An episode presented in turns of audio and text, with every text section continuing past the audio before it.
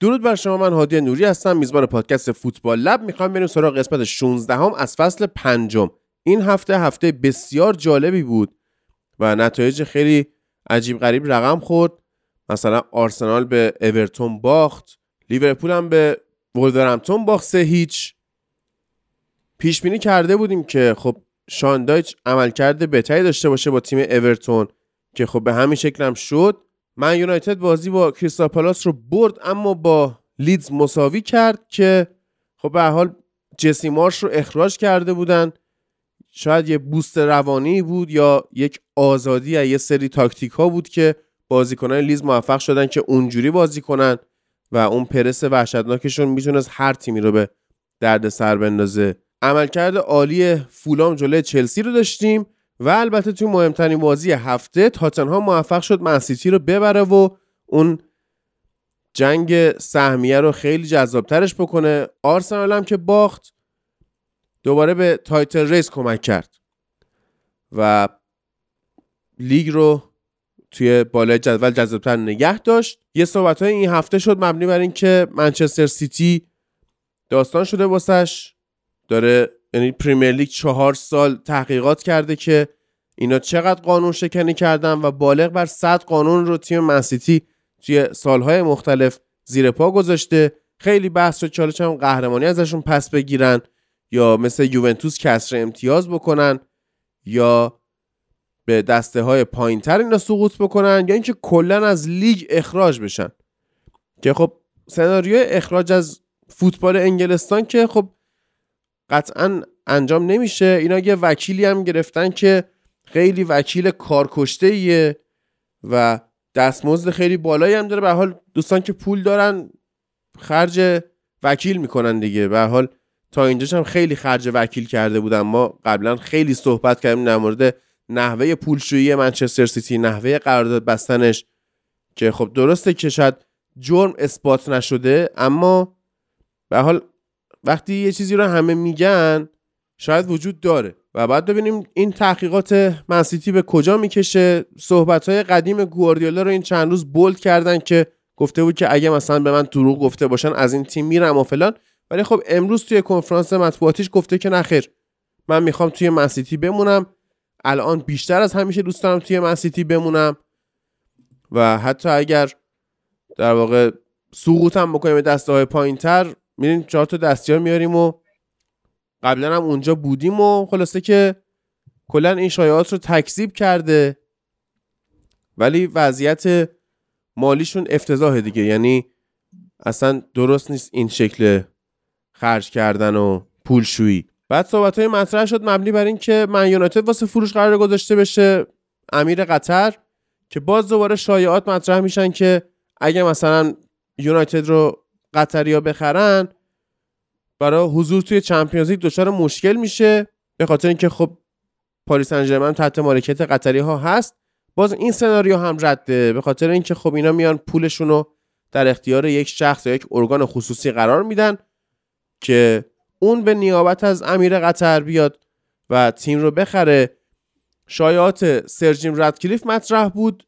اون آدم پولدار بریتانیایی که بیاد یونایتد رو بخره. اما امروز که جمعه 21 بهمن ما باشه یه سری خبرها باز اومد بیرون که مثلا خود ایشون داستان داره. یعنی مثلا با احداث مدرسه مثلا پولشویی می‌کرده و توی همین یکی دو روزه به خاطر فرار مالیاتی کلا از انگلستان نقل مکان کرده موناکو که حالا جاییه که معاف از مالیاته. یعنی مثلا خواهم خوب شد که ایشون نشد. یعنی از پارسال بحثاش مطرح بود ولی خب الان می‌بینیم که گند این استاد هم در اومد.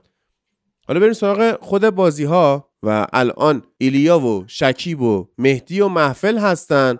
از اونجایی که به حال تعطیلیه و هر کسی یه جور مهمونیه یا بیرونه و داستان من اولویت بندی می‌کنم. اول مهدی شروع کنه از باختشون به اورتون بگه بدو بره مهمونیش برسه. درود بر تو مهدی. درود بر تو هادی جان. درود به همه شنوندگان عزیز و دوستانی که سر ضبط حضور دارن. حقیقتش بازی آرسنال و اورتون بازی عجیب و غریبی بود. خودم انتظار اتفاقاتی که افتاد رو نداشتم.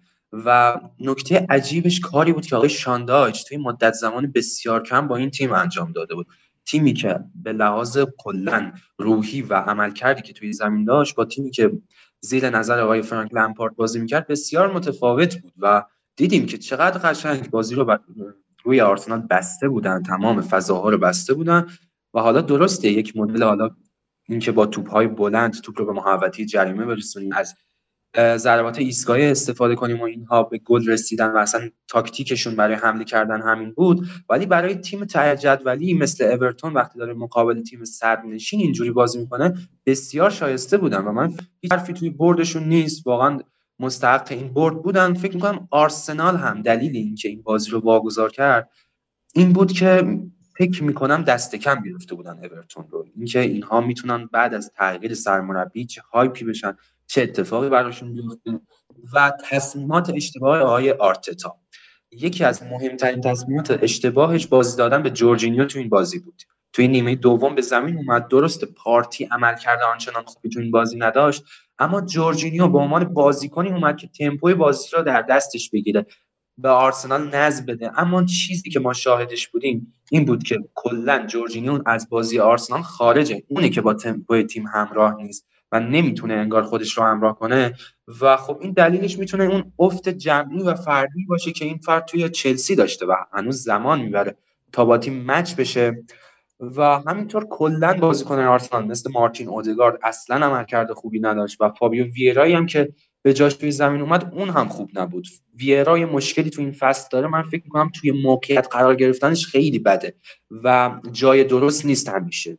بازیکنی که دید خوبی داره پاسهای خوبی میده اما مثل اودگارد نمی‌تونه توی موقعیت قرار بگیره و هر دو فرم بدی داشتن. کلا امروز یعنی بازی آرسنال و اورتون خیلی روز خوب آرسنال نبود و روز خیلی خوب بازیکنان اورتون بود. مخصوصا اونانا چه بازی می‌کرد؟ یعنی تک تک درگیرایی که این بازیکن داشت همه با موفقیت انجام می‌شد. یک به یک رو همه موفق بود و چه انرژی میذاشتن بازیکنان اورتون جو ورزشگاه و میگم این کاری که آقای شاندایچ تو این مدت زمانی کم کرده واقعا شبتاب ببین خیلی کمدی هم درست کردن. از این داستان که شان دایش بالاخره فهمید که چرا Black Lives Matter یا اصلا یکی دیگه توییت کرده و گفته بود که شما سه تا big black midfielder یا BBM به شان دایش دادید دو نفری که می‌تونن سانتر کنن یه مهاجمی که فقط با سر کارکرد داره و دفاع وسط خوب. و خب قطعا این تیم حالا به نظر اون استاد می‌تونه حتی گزینه قهرمانی هم باشه. اما مهدی اصلا جدای از این که میگی اینا ضربات سر و داستان اینا این بازی آرسنال توی نیمه اول هشت شوت از اورتون دریافت کرد که این بیشترین شوتی بود که کلا این فصل آرسنال تو نیمه اول دریافت کرده بود. خب یعنی اصلا عملکرد افتضاحه. و اصلا اینا نیازی نداشتن که خیلی پاس بدن. مثلا آرسنال 550 تا پاس داده. اورتون 180 تا. ولی اورتون چهار موقعیت خطرناک خلق کرده. یکیش بازی رو برده. آرسنال هیچ موقعیت خطرناکی نداشته. یعنی حتی XG اورتون یک و هفته آرسنال به یک نرسیده. خب یعنی مثلا اگر همین تعداد موقعیت همین XG مثلا دست یکی مثل هالند میافتاد آرسنال خیلی تعداد بیشتری گل می‌خورد. به عنوان مثال. و عملکرد افتضاح بود. مشکل کار یعنی مشکل که نه یعنی اتفاقی که افتاد من فکر می‌کنم بیشتر از عملکرد بعد آرسنال عملکرد خوب اورتون بود. بازیکن ها همه هایپ عجیب و غریبی بودن و خیلی بازی خوبی رو به اجرا گذاشته بودن. همینطور که جلوی بازی آرسنال و نیوکاسل نیوکاسل خیلی خوب فضا رو بسته بود اورتون هم همین کار رو انجام داده بود. منتها یکیش این میشه که بازی خیلی از جریان افتاده بود برای آرسنال و اورتونیا بسیار با برنامه بودن توی هم یعنی برخلاف نیوکاسل که زیاد برنامه برای حمله کردن به دروازه آرسنال نداشتن اتفاقا اورتونی ها این برنامه رو داشتن و اینکه راجع به شاندایچ گفته میشه که حالا نمی‌دونم تاکتیکاش دمو است اینها. حالا من دوست داشتم یه پروندی راجع این موضوع داشته باشم فکر نمی کنم امروز فرصت کنم. امیدوارم دفعه بعدی بشه. اما اینکه راجع این ایشون میگن که نمی‌دونم تاکتیکاش دمو است اینا شما باید ببینید. یعنی هنر اینه که مربی یک تاکتیکی. به بازیکنها بده که بازیکنها بتونن اون رو اجرا کنن. به بهترین نحو حالا اینکه اون بازیکن ها چیکار هستن یعنی چیکار می‌تونن انجام بدن توانایی هاشون چیه؟ اینکه این مربی اینها رو بشناسه. تو این مدت زمانی که این واقعا کار بزرگی بوده به نظر من اینکه این بازی رو جلوی آرسنال کردن درست حالا هایپ تغییر مربی هم هست اما نمیشه از عملکرد اورتون تو این بازی هم گذشت. و در کل حالا صحبتی که دارم اینه که این مربی اون تاکتیکی رو که به این بازیکن‌ها داده حالا هر چقدر که این تاکتیک ساده بوده هر چقدر که به حال جزئیات عجیب و غریبی نداشته بازیکن‌ها از پس انجام دادنش بر اومدن و بهتر از اینه که تو هر چقدر هم تاکتیک سخت و پیچیده و نمی‌دونم positional play و این کارا رو انجام بدی اما بازیکن‌ها نتونن اون کار رو انجام بدن. به نظرم اینه که هنر نیست. آره اونانا هم که اشاره کردی باید دیده شه به عنوان big black midfielder پریمیر لیگ 21 سالشه بلژیکیه. 195 سانت قد داره از لیل فرانسه اومده که قبلش هم هامبورگ بوده و هافنهایم دو یعنی از آکادمی هافنهایم هامبورگر رفتن خریدنش. هم defensive midfielder بازی می‌کنه هم central midfielder و صحبتی که هست اینه که دو پایه یعنی اصلا براش مهم نیست پای چپ پای راست. با هر دو پا می‌تونه بازیکن حریف رو بزنه و این خیلی خوبه. و باز در مورد ضربات ایستگاهی و اینها یه آمار جالب دیگه هم که هست. XG open play اورتون از XG set play ش بیشتر بوده. یعنی در جریان بازی اتفاقا اینا خطرناکتر بودن تا روی ضربات ایستگاهی. و این هم باید دیده شه آرسنال 5 تا شوتش بلاک شده. این یعنی یعنی انسجام دفاعی. یعنی اگه در نظر بگیریم آرتتا شاگرد گواردیولاست و حالا یه سری پلن تو سرش هست که خیلی شبیه گواردیولاست یه سری پلن یه مقدار بهتره به لحاظ دفاعی و اینها. به یک مشکلی خورده که گواردیولا خیلی وقتا می‌خورد. اونم اینه که اگه جلوش بلاک دفاعی درست ببندی کاری از پیش نمی‌بره. و اگر مثلا یه سری بازی ها رو می‌تونست ببره به خاطر یه سری اشتباه های فردی توی اون بلاک دفاعی تیم حریف بود. یا مثلا یه ستاره خیلی خفن یه شوتی مثلا. یادمون میاد مثلا خود شانداش زمانی که برنلی بود گواردیولا مثلا بازی رو یکیش برد فکر کنم با 1500 شوتی که به سمت دروازه زد یه دونش رفت تو. یا مثلا اون بازیشون جلوی لستر بود که هر کار می‌کردن گل نمی‌شد. مثلا توی اتفاق عجیب غریب کامپانی از همون جا که کریم ماغری زد به طالبلو زد به اشمایکل. مثلا اتفاقات عجیب غریب پیش میاد. و آرتتا هم از این بلاها می‌تونه سرش بیاد و مثلا اون ستاره ای که یهو بیاد مثلا اینجوری قفل بازی ها رو باز کنه فکر کنم نداره توی ترکیب. هادی جان یه بحثی که هست من فکر می‌کنم این مشکل گریبانگی در آرسنال توی نیم فصل دوم بیشتر خواهد شد. چون برها قبلا هم گفته بودم توی نیم فصل اول ذهنیتی که تیم ها راجع به آرسنال داشتن متفاوت بود. تیم ها ممکن بود بیان که حالا نتیجه بگیرن از بازی جلوی آرسنال. چون به عنوان یک مدعی قهرمانی بهش نگاه نمی‌کردن اما حالا که یه سری تیم ها به هر حال آرسنال رو شناختن و یک سری تیم ها با این عملکرد تونستن نتیجه بگیرن. نیوکاسل وقتی مهمان بود جلوی آرسنال تونست نتیجه بگیره اورتون تونست نتیجه بگیره فکر می‌کنم این تاکتیک تیم های بیشتری در آینده خواهد بود و ممکنه ازش جواب بگیرن و آرسنال کار سختتری نیم فصل دوم نسبت به نیم فصل اول داره. ایلی اگه صحبت در مورد این بازی هست بگو. اگه نیست بریم سراغ لیورپول. قطعا هست. بفهم. درود بر تمام دوستان و شنوندگان فوتبال لب و تمام کسانی که توی ضبط هستن. حرفای درستی زد مهدی در مورد این بازی. یه مقدار بهش اضافه بکنم. از ساید شاندایچ یکی از مربیان مورد علاقه ما بود. همیشه با توجه به کار بزرگی که تو برلی انجام داده بود. تو ده سال حضورش به عنوان سرمربی یک تیم تیمی رو بیاری از سطوح پایینتر فوتبال انگلیس بهش فرهنگ بدی بهش استایل بازی خاص خودت رو بدی و یک کار درستی رو بسازی یک تیمی رو بسازی که همه به یک نوع خاصی از فوتبال توی لیگ بشناسنش و ده سال اون رو نگه داری. با کمترین امکانات تیمتو بیاری روی توی ده تیم برتر جدول و نگه داری یکی دو سال این کار رو. کار بزرگی که نشون میده که استایل فوتبال فوتبالی شان دایش در قرن 21 هم جواب میده. اما کاری که در اورتون کرد و در این یک بازی ازش دیدیم هم خیلی ارزشمند بود. حالا اینکه توی چند روز بیای تو تمرین قوانین رو تغییر بدی با توجه به گزارشهایی که اومده از اردوی اورتون که قوانین تمرین تغییر کرده و یک مقداری جدیت بیشتری به تمرینات اضافه شده اما اسکواد فیت شاندایچه. واقعا هم تو خط آفبک هم تو خط حمله و هم با بازیکنهایی که داره ما معمولا شاندایش رو یک مربی می‌دیدیم که بیشتر از سیستم 442 و اون دفاع بدون توپ 442 استفاده می‌کنه.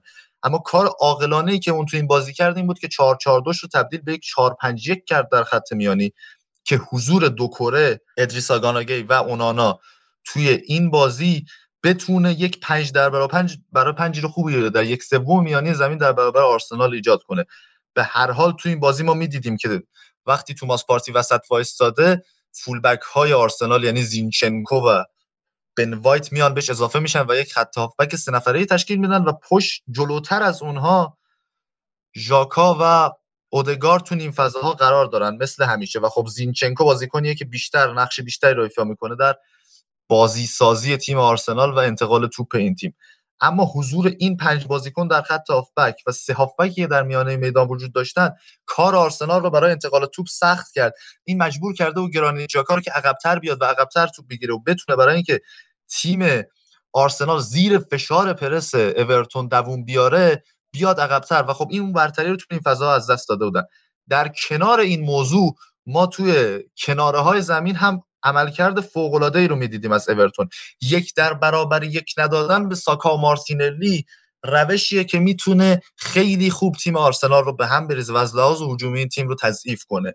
اما نیاز به یک دوندگی بالا نیاز به قدرت بدنی بالا و نیاز به یک تمرکز خوب در 90 دقیقه زمین داره که اورتونیا انجام دادن. با عقب اومدن ایووی و مکنیل و اضافه شدنشون به میکولنگو و کلمن هیچ وقت ما نمی‌دیدیم که فضای خوبی برای مارتینلی و ساکا وجود داشته باشه که بتونن یک در برابر یک رو ایجاد کنن. و این موضوع تو کل 90 دقیقه بازی ادامه داشت.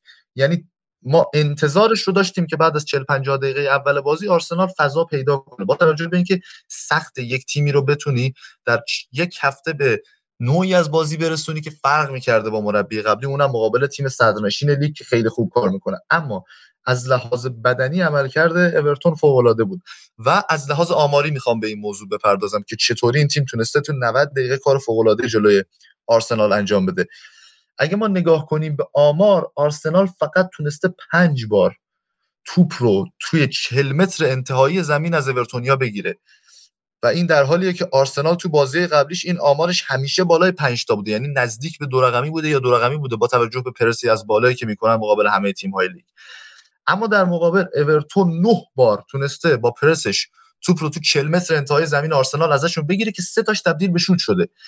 که این آمار نشون میده چقدر خوب تیم اورتون وقتی که نیاز داشته از مید بلاک تیمش رو در آورده و پرس از جلو رو هم انجام داده. هرچند که در دقایق اصلی بازی کار اورتون مید بلاک بود با توجه به اینکه تیم آرسنال نقاط قوتش و نقطه قوتش اینه که یک انتقال توپ سریع و خوب رو توی یک سوم میانی زمین انجام میدن و به خاطر همین مید بلاک خوب اورتون با بازی عالی سه تا. بازیکن خط هافبکشون یعنی دوکوره گی و اونانا که بهش اشاره کردید نذاشت که این انتقال توپ انجام بشه و آرسنالیا موقعیت های زیادی رو داشته باشن و یک آمار عجیب و جالب دیگه در مورد میزان دوندگی اورتونه چیزی که خیلی وقتها دنبال کنندگان و طرفداران فوتبال بهش توجه نمی‌کنن اهمیت میزان دوندگی و استقامت بازیکن تو بردن یک بازی فوتباله و همیشه نگاه کنید تو آمار هست همیشه. نگاه کنید آخر بازی به میزان دوندگی دو تا تیمی که وجود داره و دارن بازی می‌کنن. چیزی که در مورد اورتون تو این بازی وجود داشت اینه که اکثر بازیکنها رکورد میزان دوندگی این فصلشون رو تو اولین بازی زیر نظر شان دایش زدن. یعنی هفت مسافت بیشتری که طی شده توسط بازیکنان اورتون توی این فصل پنج تاش تو همین بازی با آرسنال بوده. یعنی فقط یه بار ایووبی بازی مقابل لیدز یونایتد و اونانا تو رقابت با منسیتی کمتر از بازی آرسنال دویدن. دو کره 12 کیلومتر دویده. مکنیل 12 کیلومتر دویده. اونانا 11 و 76 یه 11 و 47 و ایووی 11 و 38 یعنی نشون میده این خط که پنج نفره اورتون چقدر تو طول 90 دقیقه استقامت بالایی داشته چقدر دوندگی داشته و کم نیاورده مقابل آرسنال و آرتتا. یعنی من با مهدی موافقم. بازی فوق العاده ای که اورتون کرد این تیم پایین جدولی مقابل آرسنال بیش از هر چیزی نش... سخت کرد کار رو برای آرسنال و دومین شکست این فصل آرتتا رقم زد. شانداش نشون داد که میشه به مربیایی مثل اون اعتماد کرد و میانگین رو هم بگیریم دیگه. 116 کیلومتر مجموعا تیم اورتون تو این بازی دویده در حالی که میانگینش با فرانک لمپارت 108 کیلومتر بوده. به نظر میاد اینجا یک مقدار توانایی های مربیگری فرانک لمپارد و بعد از اخراج شدن از چلسی و اورتون زیر سوال ببریم. با توجه به کاری که شانداش تونست با همین اسکواد جلوی آرسنال توی هفته انجام بده. خب یه نکته هست ایلیا. اینکه شانداش فقط یک تعویض کرد. کالول کشید بیرون دقیقه 62 و نیل موپی رو آورد. این یکی نشون میده که نیل چقدر بازیکن بدیه. آره، به حال باعث قهرمانی آرژانتین که شد. ولی قضیه اینه که آره قضیه اینه که درست شانداش اعتماد داشت به ده نفر باقی و حتی شاید مثلا می‌خواست کالورت لوین خسته نشه مصدوم نشه یا مثلا بیشتر جا بیفته با استراتژی های شانداش همون. اما اگه بخواد همین جوری به این روند ادامه بده ممکنه بازیکناش دچار خستگی فرسودگی چون مثلا تو با یه جلسه تمرینی اوکی اومدی از اینا دوندگی رو گرفتی. اما اینا مثلا چقدر سالها مثلا با این شیوه فوتبال بازی نکردن می‌تونه دچار مصدومیت حتی داخل تمرین ها هم بشه چه برسه داخل بازی. ولی خب شانداش با اومدنش یه سری تغییرات رو نشون داد یعنی اینا اومدن با آوردن یکی مثل شانداش و یه سری تغییرات دیگه توی کادرشون فوتبالشون رو اوورهال کنن که نه تنها سقوط نکنن این فصل بلکه بتونن یه ذره بالاتر هم بیان. الان اورتون تیم 18 همه جدوله یک امتیاز با وست هم 17 همه فاصله داره و و بازی بعدیش هم با باری کلا یعنی خواستم اشاره بکنم. 12 حالا بعد آره. لیورپول هم می‌رسیم. ولی شانس دارن توی اون بازی هم با توجه به وضعیت اصلا کلوب گفته ما بعد موقع داریم با آره گفته ما بعد موقع داریم با اورتون بازی می‌کنیم. خب آیه کلوب. اما کلا دوازده تا کادر جدید دوازده نفر در واقع به کادر فنی اورتون اضافه شدن از جمله هد کوچ یا مثلا مسئول قرض دادن و قرض گرفتن. یعنی جدای از این که مثلا یه نفر مسئول بازیکن خریدن باشه یه نفر رو آوردن مسئول بازیکنه قرضی. بعد برای اسکاوتینگشون برای استعدادیابیشون بازیکن آوردن و آکادمی دیرکتور آوردن. بازیکن آوردن واسه استعدادیابیشون؟ نه نه. چیزا بازیکن گفتم. استعدادی آوردن. حالا آره. آکادمی دیرکتور آوردن که نمی‌دونم حالا از آکادمی اورتون چی می‌خواد در بیاد. ولی مثلا می‌تونه این خودش یه بوست خوبی باشه واسه این تیم. بین رونی باری کلا بین رونی می‌تونه در بیاد واقعا. می‌تونه بوست خوبی باشه و بازی بعدیشون هم که دربی مرسساید باشه لیورپول الان تو بدترین حالتش. حالا الان می‌رسیم به شکیب. اما یه نکته که وجود داره باز با این همه میزان دوندگی و در واقع تعویض نکردن اینه که من گفتم حالا این فقط توی همین یه بازی بود اما ممکن ادامه دار هم بشه. یه نکته که وجود داره اینه که اورتون مثل تیم های بالای جدولی دوتا بازی تو هفته نداره. Champions League و لیگ اروپا و اینجور چیزا نداره که دست و پاشو بگیره و بازیکن ها می‌تونن از کاپ هم هست شده. آره می‌تونن هر هفته یه بازی انجام بدن و این time استراحت داشتنشون من یاد چلسی زمان آنتونیو کونته میندازه که اینا هفته یه دونه بازی می‌کردن اومدن قهرمان شدن. اورتون که قهرمان نمیشه. اما می‌تونه یقه تیم هایی رو بگیره که دو بازی در هفته دارن. خب در ادامه با لیورپول بازی می‌کنه با لیدز بازی می‌کنه با ویلا بازی می‌کنه. باز دوباره با اورت با ببخش با آرسنال یه بازی داره.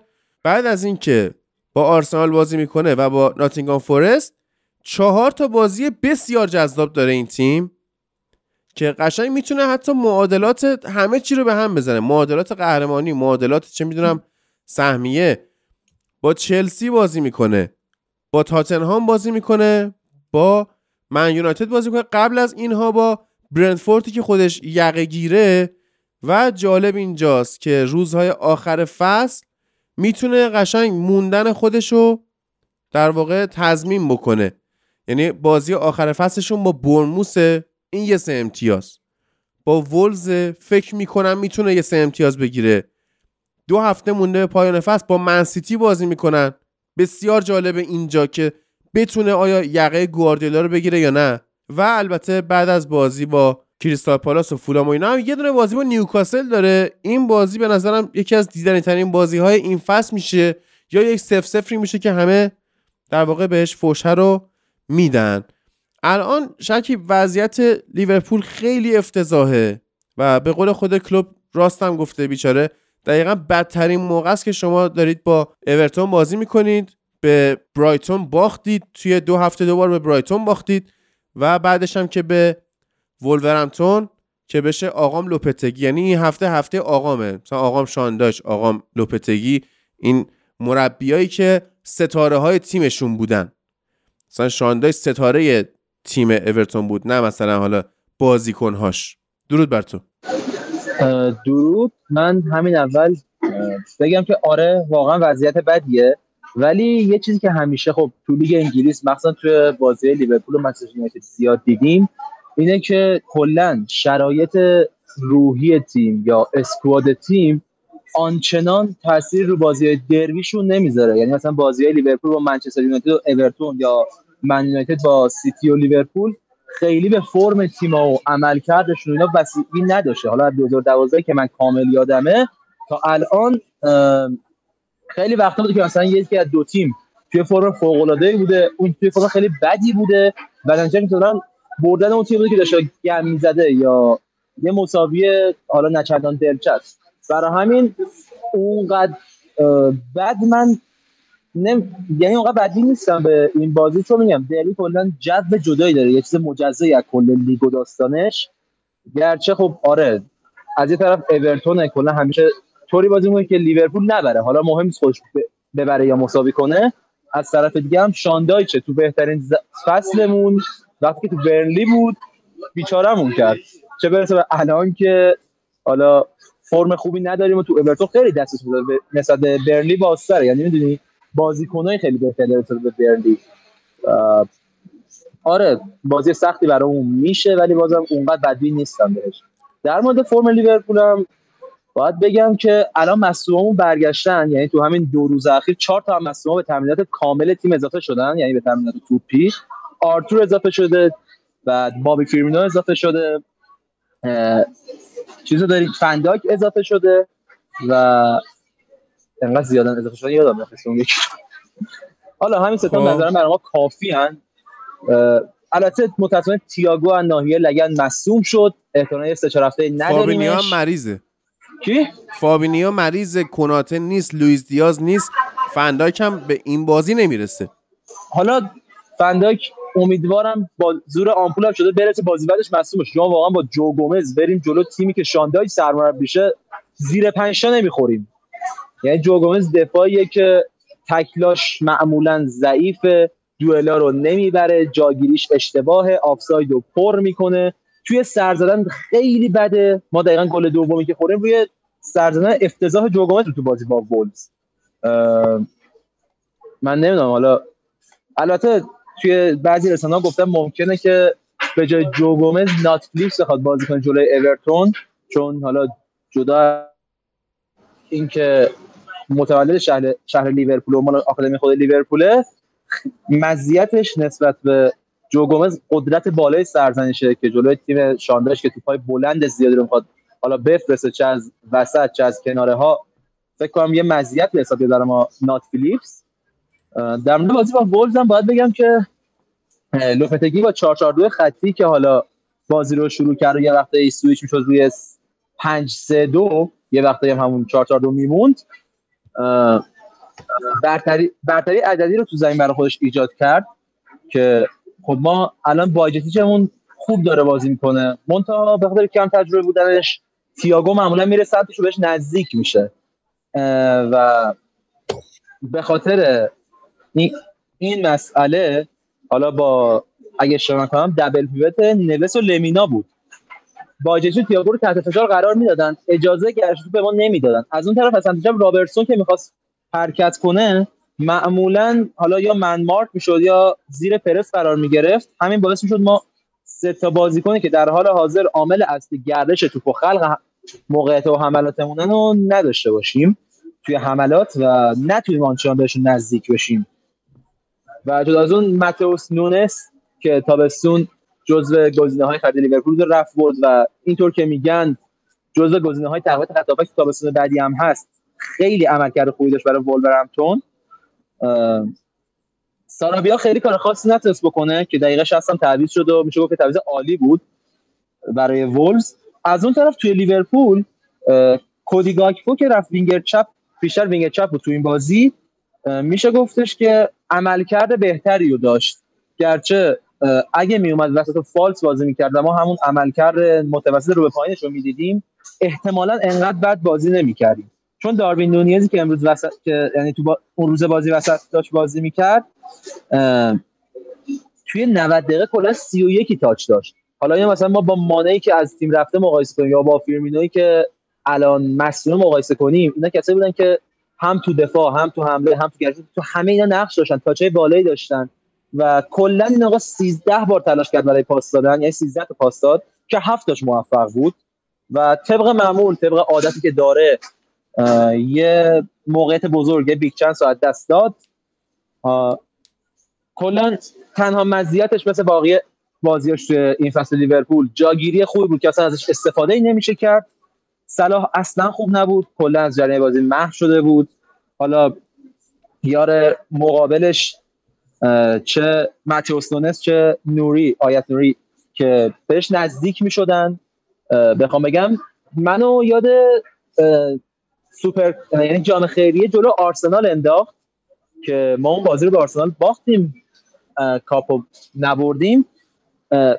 سلا تو اون بازی هم همینطوری محو بود که دو تا بازیکن لب خط گیرش مینداختن و حالا میشه گفت با کمک خط بغل که اوت به حساب میاد صلاح توی مسابقه قرار میده که هیچ کاری نتونه بکنه. یعنی عقب بخواد پاس بده پشتش بسته است. جلو بخواد پاس بده نمی‌تونه. بخواد دیریبل بزنه خب از همه طرف میگیرنش. یعنی بخواد مثلا یکی رو رد کنه اون یکی پشت شده یعنی نه بخواد مثلا بره کنار تر میره تو اوت. صلاح همون جوری که تو اون بازی مهار شده بود تو این بازی هم توسط ماتئوس نونس و نوری مهار شده بود. بعد یه نکته ای که وجود داشت عملکرد افتضاح کیتا بود.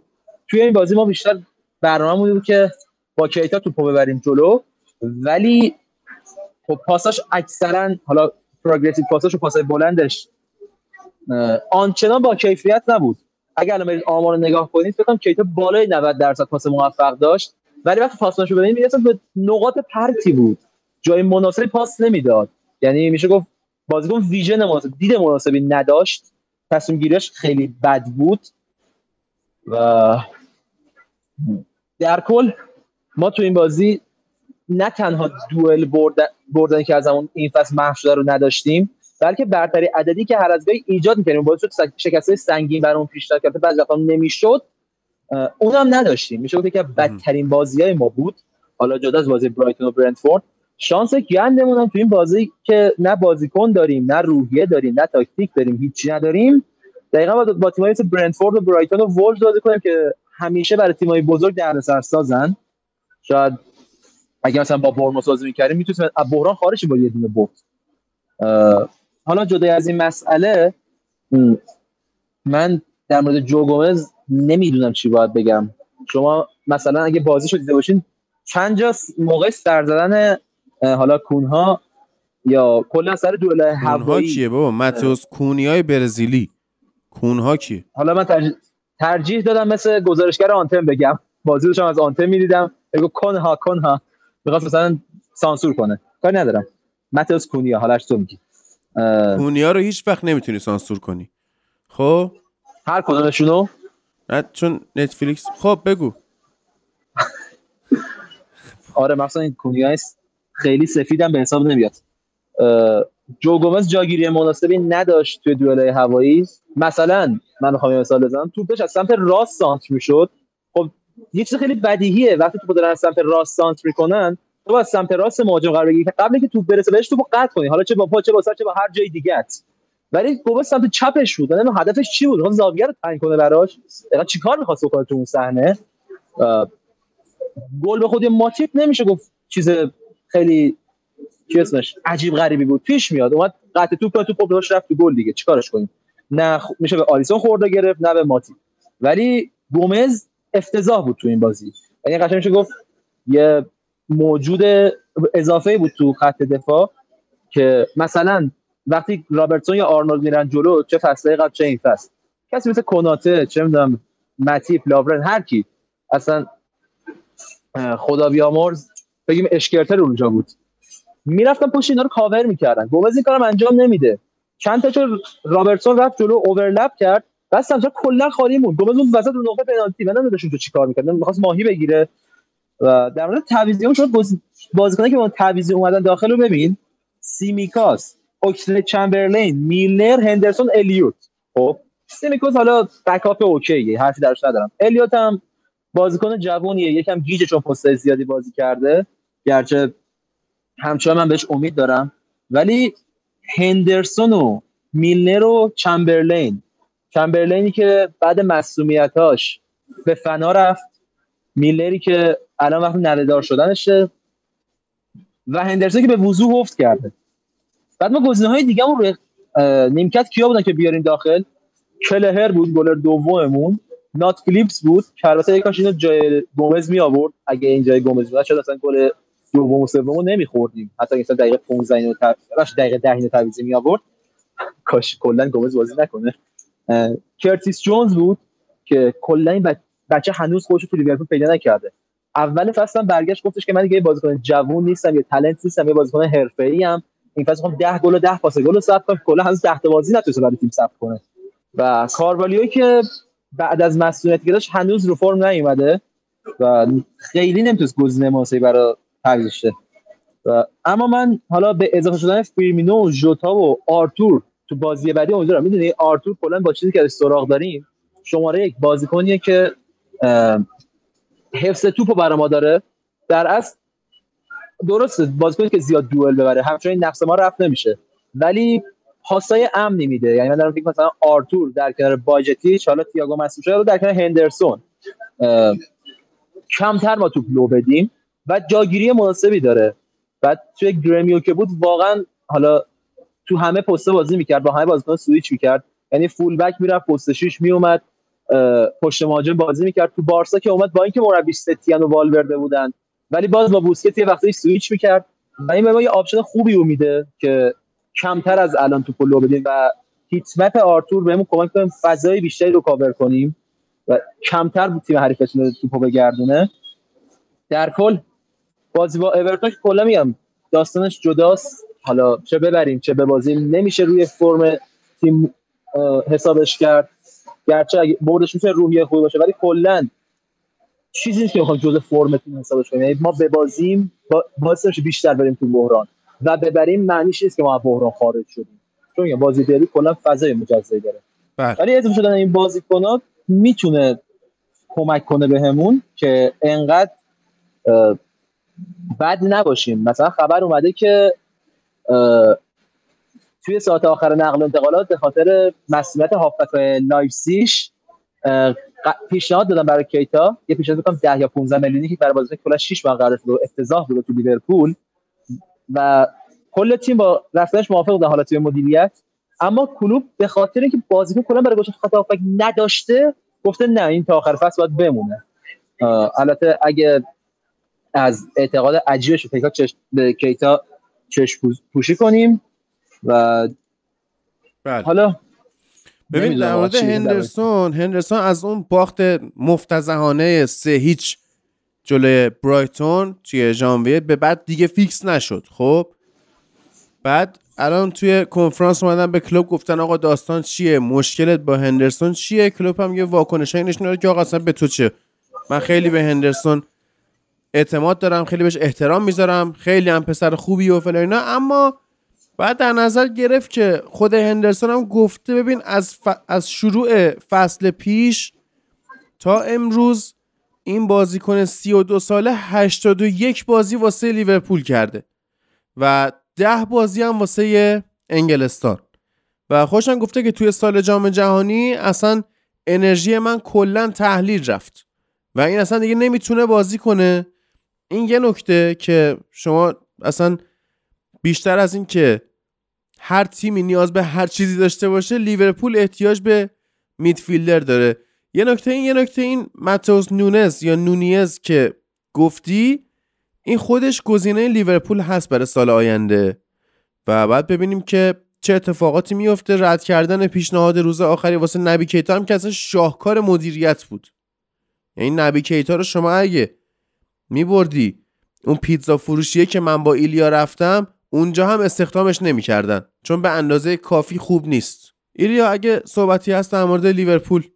بله خب زمان جالبی لیورپول به این بحران برخورده قبل از دربی مرسی ساید به هر حال حالا شکیب گفت که با سه تا تیمی بازی کردیم که مثلا کارو سخت می‌کنن ولی اگه شما تیم تو همه پست ها مشکل داشته باشه و با مصدومیت بازیکنهای کلیدی مواجه بشی و مربی نتونه هماهنگی درست انگیزه درست رو ایجاد کنه. از اون طرف مدیرای باشگاه هم حمایت درستی تو نقل و انتقالات ازت نکنن. توی هر بازی لیگ برتر انگلیس به مشکل می‌خوری. این چیزیه که تیم هایی مثل چلسی و لیورپول این فصل و یونایتد فصل گذشته و آرسنال آرتتا حالا تو دو فصل پیش و قبلترش این رو تجربه کردن. نمیشه تو لیگ انگلیس با نکاشتن چیزی چیزی رو برداشت کرد. و لیورپول از ابتدای فصل تا الان هیچ چیزی رو در هیچ مقطعی نکاشته. حالا یورگن کلوپ بیاد بعد از این بازی مثل بعد این بازی بیاد با مثلا جیمز پیرس خبرنگار مطرح و نویسنده مطرح لیورپولی اونجا بحث کنه یا مثلا جواب سوالاشو نده و خودش هم بیاد بگه که تو بدترین حالتی هستیم که تا حالا بودیم و بدترین بازی که دیدم این ده دوازده دقیقه ابتدایی این بازی بود. ولی به هر حال خودش هم کم مقصر نیست توی ترکیب های اشتباهی که چیده تو تاکتیک های نامناسبی که بوده و تو واکنش اشتباه به مصدومیت بازیکنان تیمش و تاکتیک هایی که میچیده. در واقع شما وقتی مصدومیت رو داشته باشید تو بازی اول ما می‌تونیم به شما خورده بگیریم تو بازی دوم هم می‌تونیم خورده خورده نگیریم در واقع. ولی وقتی یکی دو ماه چند بازیکن مصدوم میشن و فرصت این وجود داره که تیم به هماهنگی برسه با سیستم جدید و به این سیستم جدید برسی این فرصت وجود داره. اما خب لیورپول رو داریم می‌بینیم که سه یک برنفورد میبازه سه یک برایتون میبازه از اف ای کاپ هست میشه و حالا سه به یک تیم میبازه که داره برای نیفتادن میجنگه. یعنی تیم همتون که عملکرد ضعیفی رو واقعا از لیورپول شاهد هستیم. در مقابل یولن لوپتگی خیلی ترکیب خوبی رو برای این بازی استفاده کرده بود و بهترین عناصر هجومیش که مناسب بازی جلوی لیورپول بودن مناسب این بودن که از خط دفاعی کند با عمق ضعیف لیورپول و مشکلاتی که در کنار استفاده کنن. درس گرفت از دو بازی FA Cup که خود شکیب هم شاید فکر کنم با هم موافق باشه که همپتون استحقاق این رو داشت که زودتر از اینکه لیورپول جلوی برایتون حذف بشه بره بالا و زودتر می‌تونست لیورپول جلوی وولز هم حذف بشه. اما در واقع این تیم حذف نشد و لیورپول به زور اون بازی یک هیچ برد با گل هروی الیوت. اما تو این بازی ترکیب مناسبی که یولن لوپتگی چیده بود عملکرد لیورپول رو سخت کرد. داوسون اومد و تو اولین بازیش گل زد.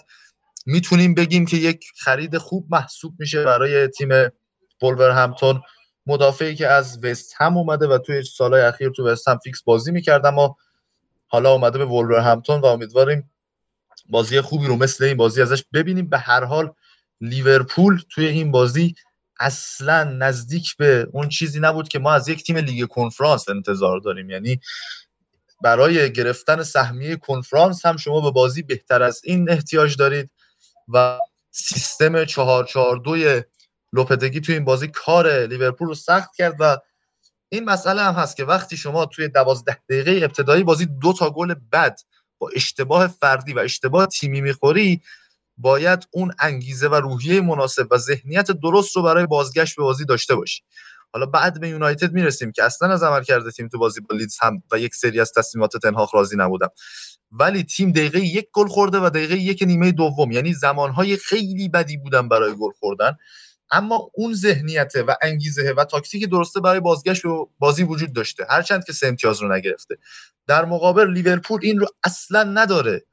یعنی اصلا توی لیورپول این موضوع مشاهده نشد و توی نیمه اول تیم وولز بود که با بالا بازی کردن با پرس خوب 442 که داشت و با گرفتن وسط زمین دامینیت کرده بود لیورپول رو و حتی مصدومیت یه مهره مهمشون یعنی هوانگ که به جاش آدم تراوره اومد این رو عوض نکرد. باز نیمه دوم بهتری رو از لیورپول دیدیم نسبت به نیمه اول. اما این تیم لیورپول خیلی فاصله داره از تیمی که بخواد تو تاپ فور تموم کنه و باید همینجوری آروم آروم مشکلات رو حل کنه. اما ما و امروز هم صحبت کرده تو نشست خبرش که داره مشکلات حل میشه و اینا. ولی ما هر هفته داریم از کلوب این حرفای مشابه رو میشنویم و می‌بینیم اوضاع تو این بازی بعدی بدتر از بازی قبلی شده. بله. بگو. من این نکته بگم. ایلیا در مورد جیمز پیرس گفت کلوب کلش از مقاله که ملیسا ردی نوشته عصبی بوده. حالا اگه خاطر می‌تونم کلا به اون مقاله و داستانه چیزا تاکتیکی بعدا بپردازم توی اپیزود دیگه. سر اون عصبی بوده. جیمز پیرس بدبخت کلا کسی که زیاد به کلوب کرمیزه سر همینم دیگه کلوب پریده بهش. یعنی داستانی که به جیمز پیرس پریده این بوده. و البته یه سری خبر جالب هم اومده. خب نمی‌دونم خبر یا نه. جولیان وارد اعلام کرد که آخر فصل از لیورپول جدا میشه. جولیان وارد کسی که قبل این رئیس یاد بگم سرپرست استعدادیابی باشگاه بود و اعلام کرد با جدای مایکل ادواردز شد مدیر ورزشی باشگاه و الان اعلام کرد قرار جدا بشه. بعد گزینه های لیورپول کیان برای جانشینی جولیان وارد؟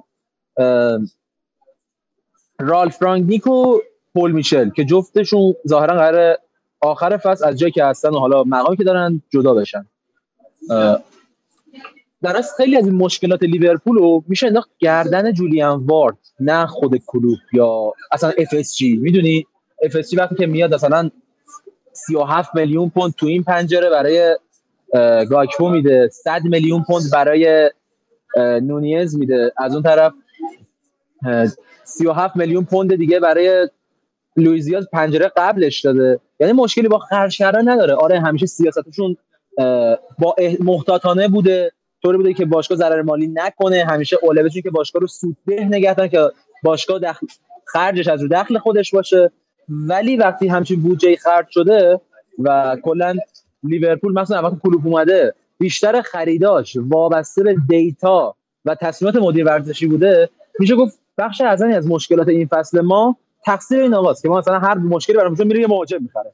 هر مسئولیتی میشه یه مهاجم می‌خره. نمی‌دونم چی مهاجم کی مهاجم؟ مدرسان شریف مهاجم.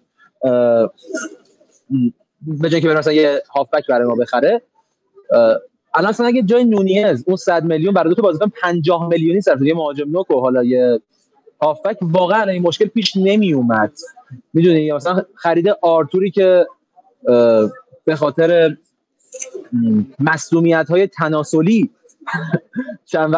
یه دو فصل رو فرم نیست. خب خرید عجیبیه. می‌دونید تو ددلاین تابستون بیای آرتوری رو قرضی بگیری درکش نمی‌کنم من. این بحران اینطور که میگید اصلا تقصیر کلوب و ترکیباش نه. کلوب داره سعی کنه به اصل اصلی خودش پایبند باشه. و جدا از این تیمی که دوئل نمی‌بره هیچی نمی‌بره. نه بازی رو می‌بره نه برتری عددی داره نمی‌تونه اصلا جامی ببره الان فعلا مشکل اصلی ما همینه. حالا هندرسون که تحلیل رفته نیروش میلر پیر شده فابینیو افت کرده تییاگو هم تنها بازیکن خوبمونه باجتیش حالا میشه گفت یه پدیده بود برای این فصل. ولی کلا تیم ما هنوز با نبودن واینالدو مشکل داریم و این فصل نبودن مانه و افت باز بقیه بازیکنان اضافه شده. مشکل اصلی ما شاید الان مارکوس کرونمایر باشه یا شلومبرگر باشه یا حتی جولیان وارد باشه. می‌دونیم؟ خیلی نمیشه همینجور به خاطر تاکتیک های کلوپ و حالا برنامه تمرینی پپ لیندرز دید. گرچه من خودم به پپ لیندرز انتقادهای خیلی زیادی دارم. یعنی توی لیورپول و این کل فنبه سواداری اینجوری که میره تا مادر بزرگ مثلا مسئول خرید تدارکات باشگاه رو هم گردن بگیره ولی گیر به کلوب ندید. یعنی احساس می‌کنم این تفکر وجود داره توی هواداری لیورپول نه ببین من دارم میگم الان ما مشکل اون خط هافبکه. دوئل نمی‌بریم مسئول زیاد داریم بازیکن با کیفیت نداریم. خب کلوب هم آره یه تحصیلاتی داره که مثلا شاید می‌تونه فشار بیاره به مدیریت شاید تو رسانه یه چیزی بگه که هواداره بریزن سر باشگاه. یا نه اصلا بازیکنای دیگه رو درخواست کنه مسئله ای نیست این مورد. ولی من میگم جولیان واردی که خریدای افتضاح داشت می‌تونه یکی از عوامل نتیجه ضعیف این فصل ما باشه. یا مثلا مارکوس کرونمایر قبل که بیاد لیورپول کجا بود؟ بعد از بایرن بود. ایشون همون کسی که انقدر بایرن مصدوم داد که اصلا پپ اخراجش کرد. یا وقتی اومد لیورپول ما شاید آمار عجیبی باشه ولی به طور میانگین هر پس 12 تا مسئولیت همسترینگ داریم. یعنی چی؟ مگه چقدر یه تیم می‌تونه مصدوم بده که ما 12 بازیکن مختلف اون همسترینگ هر فصل مصدوم بشن؟ می‌دونید؟ مشکل بدنسازی تیم چیزی نیست که بخوایم کتمانش کنیم. اصلا بعد از فصل 2020 که ما قهرمان شدیم یکی از انتقادایی که تیم وارده همینه. ما دقیقه 75 به بعد تقریبا تیممون کم میاره. مثل قبل پرس نمی کنیم و اگه تقصیر مربی بدنسازی نیست این قضیه تقصیر کیه؟ من میگم کلوپ یه سری اشتباه داره. مثلا من تو میگم بزرگترین اشتباهش bold کردن پپ لایندرز که مثلا پپ لایندرز رو میاری می‌ذاری مسئول اصلی تمرینات برنامه تمرینی برای یه هفته تو دست بهش نمی‌زنی. چیزی که خود کلوپ گفته اینو. خب این واقعا اشتباه اون برای کسی که به عنوان کمک فقط کنار کلوپ موفق بوده. هیچ جای موفق نبوده. با سرمربی هر جا رفته یه لوزر بوده. این نمیشه گفت کلوبی تقصیره. ولی اینکه به کل تقصیر بازیگران کلوب نه اینطوری نیست. اینکه مثلا کسی مثل چمبرلین تو آرسنال یه پدیده باشه بیاد لیورپول اون اولش یه ستاره باشه بعد یا با مسئولیت به فنا بره خب تقصیر من که نیست تقصیر کلوب که نیست. اتفاق میفته. یا خرید اشتباه. آره یه تیم مثل منچستر یونایتد همیشه منیجر داره جای مثلا هد کوچ آره برای اونا پیش برای شما صدق می‌کنه که خرید اشتباه تقصیر سرمربیه. ولی تیمی که از 2012 تا حالا داره بخش از 2011 تا حالا داره در data خریدش رو انجام میده نقل و انتقالش رو انجام میده. یا تیمی که خیلی از خریدای عالیش مثل آلیسون مثل فن‌دایک مثل رابرتسون مثل صلاح با مدیر ورزشیش بوده یا مثلا بابی فیرمینو خب نمیشه گفت مثلا گردن سرمربی خرید اشتباهش یا مشکل squad ش. اگر هم گردن سرمربی مش... تقصیر اصلی گردن مدیریت باشه که واگذارش کرده سرمربی. تو که با مدیر ورزشی تونستی این همه اسکواد خوب ببندی برای چی باید گردن سرمربی؟ بله اینم حرفی. عرض به خدمت شما که از زمانی که نیوکاسل توی نیمه اول گل خورده کریس رونالدو سه گل واسه یونایتد زد از یونایتد رفت. بعد چه می‌دونم با تیم ملی پرتغال حذف شد از جام جهانی رفت النصر اونجا داستان درست شد براش و چه می‌دونم 60 میلیون بچه دنیا اومد این وسط. با یوونتوس رو رفت و مصدوم شد و برگشت به تمرینات. سه اتفاقات دیگه هم تو دنیا افتاده. از زمانی که نیوکاسل نیمه اول گل خورده دقیقه یک بازی گل زد. وی آر رد کرد. دقیقه سه بازی هم گل زد که قبول شد. اما لوکاس پاکتا وستهم موفق شد گل نیمه اول رو به نیوکاسل بزنه. خیلی من نمی‌خوام در مورد این بازی صحبت کنم. فقط اینکه چقدر خط دفاعی تیم نیوکاسل با همین بازیکنهای بدی که مثل حالا دن برن و اینو داره. خوبه این دن برن هم ما گیر دادیم بهش. حالا ایلیا یه روز karma ش می‌زنه بهمون. ولی آره خیلی واقعا همین دن برن بیاد گل بزنه فینال کاراباو کاپ خوبه چون آره چهار تا دفاع دادن همشون خوبن دیگه الان یعنی حالا بوتمن و تریپیه مخصوصا که فوق العاده دو تا خرید آره. منطقی و درست ولی بودن ولی چیه قضیه اینه که خب. این بازی اخراج گیمارش تو نیمه نهایی کاراباو کاپ کار دست نیوکاسل داد آره. و نبودش اذیت کرد نیوکاسل رو آره. دو بازی دیگه هم هست مثل قضیه که کاسمیرو داره تو یونایتد منتها داستانی که اینجا برای ما جالب خواهد شد فصل آینده نیوکاسل که با یه سری خرید خوب مثلا ناکن خط حمله به جز سم مکسیمن خب میانگین سنی بالاست. یا مثلا ویلوک داره بازی می‌کنه. درسته که حالا گل اول یا مثلا برادران لانگستاف خب قرار بود ازشون پدیده در بیاد در نیومد. این تیم تقویت بشه فصل آینده بیشتر از این فصل حتی مدعی سهمیه خواهد بود. و وستهم که اصلا وضعیت خوبی نداره فقط موفق شد. یعنی achievement این فصل وستهم اینه که نیمه اول به نیوکاسل گل زده. چیز هرچند که تیم بهتری شدن دیگه. آره ولی یعنی خب آروم مونده نشانه های بهتر شدن تو وستهم می‌بینیم. هرچند ولی تهش که 12 13 تموم کنن فصل. یعنی خیلی خوب گفتی اینا مساوی گرفتن. خیلی خوب گفتی 12 13 همو تموم می‌کنن به نظرم. اورتون داره میاد بالا آخه. نه اون اصلا خیلی جذابه. یعنی حالا یه اپیزودی که فرصت وجود داشته باشه مثل امروز خیلی زیاد نباشه موضوعات می‌تونیم به کورس بقا بپردازیم که جز ساعت همتون بقیه تیماش همه شانس موندن دارن همه مربیای آره. درستی آوردن به جای مربیای قبلیشون و خریدای خوبی کردن. این سوپر شدن لیگ برتر انگلیس خیلی کمک کرده به اینکه کورس پایین جدول جذاب باشه. ولی خب فردا حالا وستهم یه بازی سخت داره با چلسی. البته میزبان هست. برای دو تیم می‌تونه بازی سختی باشه. ساعت 4 که خیلی جذاب خواهد بود. آره. بعد فورست موفق شد لیدز رو ببره یک هیچ. اونم حالا فعلا کاری بشم استیو کوپر باعث اخراج جسی مارش شد. آره. که اینا هم حالا خیلی و جالبه هست خب، بگو. که فورست با این برده شده تیم صدرنشین پریمیر لیگ تو 2023 بله. و نشون میده که استیو کوپر تونسته بعد از حرفایی که زدیم و گفتیم که این نیاز به این داره که بازیکن جدیدی که اومدن هماهنگ کنه یه 4 5 تا بازیکن ترکیب اصلی هم توی خود ژانویه اضافه شدن خریداشون رسید به سی تا و الان یه نیمکت که خریده شده و یک ترکیب اصلی که خریده شده داره در کنار بازیکن‌های مصدوم که زیادن. باز هم این تیم فورست نشون داد که می‌تونه تو لیگ بمونه و استیو کوپر چه مربی خوبیه واقعا و برنان جانسون رو می‌تونیم پدیده این فصل لیگ برتر انگلیس هم در نظر بگیریم. جزء بازیکن‌های خوب بوده در کنار بازیکن‌های حالا مثل میگل آرمیرون و نورگارد و اینها. این آقای برنان جانسون مهاجم ناتینگهام فارست که تو این بازی گل زد رو هم می‌تونیم پدیده در نظر بگیریم. بله. بعد این یه سری اومدن به خریدای فورست گیرنن که چجوری یه اسکواد کامل خریده و اینها. ببینید یه مقدار از زمانی که این قانونهای فرپله مالی و شفافیت مالی اینا سختگیرانه تر شده الان تیما مثل پاریس انجرمن و منسیتی خرید نمی‌کنن. خب این به خیلی از تیم های دیگه هم رسیده. حالا الان محفل می‌تونیم در مورد چلسی هم صحبت بکنه که با فولام سف سف کردن به خرید چلسی هم مثلا زیاد گیر دادن. قضیه اینه که اولین باری که من با این پدیده برخورد کردم سر لوکاکو بود که دیدم که نه میشه مثل اینکه این کارو کرد.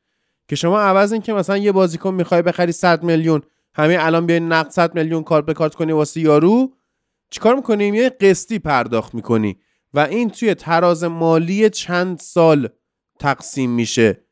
یعنی مثلا 600 میلیون پوند امسال چلسی رو درسته که امسال این بازیکنها اومدن ولی 600 میلیون امسال پرداخت نمیشه که شما بیا بگی وای اینا چی کار کردن. نه.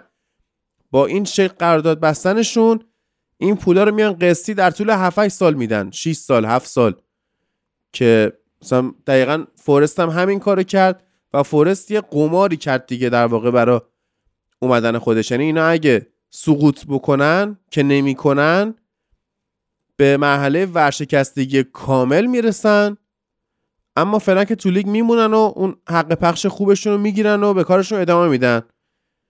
یعنی دیگه اون نیستش که مثلا ناصر خلیفی بره بگه داداش نیمار چند؟ یارو بگه 220 تا. مثلا همونجا دست بکنه به جیبش 220 تا بشماره بده بیرون اونجوری دیگه نیستش. محفل بیا در مورد چلسی و فولان و این سف سف مساوی این هفته صحبت بکن و در مورد خریدای چلسی هم که صحبت داشتی بگو که ادامه بدیم کار رو. درود. درود. حالا ناتینگهام فارستو که گفتین طبق قوانین حمایت مالی لیگ برتر اگه یه فصل بمونن دیگه اون شکستگی جلوش گرفته میشه. چون سه فصل بعد سقوط همون حمایت مالی لیگ برتر از تیم انجام میده که مشکلی براشون تو این زمینه پیش نیاد یعنی همین این فصل رو بمونن براشون کافیه. خب خیلی برنامه که چیدن خوب بود از نظر مدیریت مالی. با اینکه سی تا بازیکن خریدن. بازی چلسی فولام بازی امیدوار کننده ای بود برای من به شخصه. بازیکن جدیدی که دیدم چه اونایی که شروع کردن بازی چه اونایی که بعدا با من تعویضی اومدن. عملکرد خیلی بهتری از بازیکن خودمون داشتن با اینکه یکی مثل انزو فرناندز دو جلسه تمرینی با تیم داشت و جلسه تمرین فردی هم نداشت. یعنی آنچنان شناختی از تاکتیک های تیمی نداشت به نسبت بازیکنه که چند فصله توی تیمن شروع بازی تیم خیلی تلاش داشت که توپا رو بر کنار سمت چپ و راست و خب بازی وسط زمین که نقطه قوت درگیری های فلام دور کنه که خیلی موفق نبود چون پاس های اشتباهی که داده می‌شد به نسبت زیاد بود. یعنی بازیکن‌ها می‌خواستن چش بسته سری پاس رو بدن توقع داشتن که بازیکن‌های دیگه اونجا باشن و توپ لو می‌رفت. که نیمه اول خیلی تعدادش زیاد بود. به نسبت مخصوصا شروع نیمه انزو فرناندز کاری می‌کرد که جورجینیو دو فصل گذشته می‌خواست انجام بده و اصلا توش موفق نبود.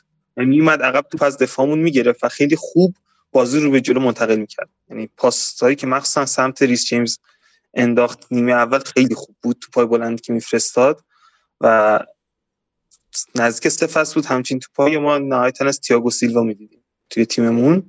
با اینکه بازیکن جدیدی بود شناخت تیمی خوبی داشت.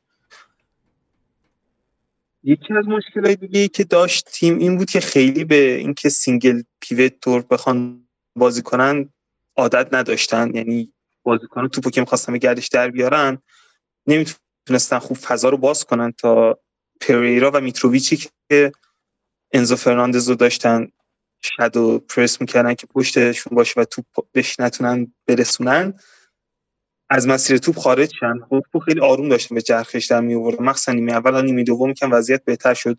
توپا بیشتر بهش می‌رسید. و خب پریرا که فکر کنم از یونایتد اومده این بازی خیلی خوب بود.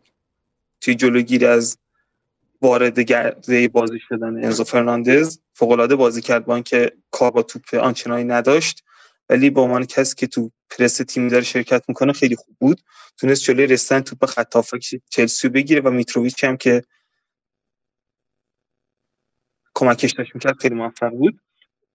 یکی از مشکلایی که حالا سه تا بازیکن جدید تو تیم بودن که همشون ژانویه اومدن داشت برای شروع بازی. این بود که یکی مثل کوکویا که خیلی علاقه به جلو زدن داره و کم برمیگرده هماهنگ آنچنانی با بادیاشیلی که فکر کنم بهترین دفاعی بود که ما این فصل داشتیم تا از نظر عملکرد فردی. تییاگو سیلوا خیلی خوبه ولی غیر یک بار که توپ لو داد و بعد خودش برگشت گرفت تقریبا می‌تونم بگم بدون نقص بود این بازی.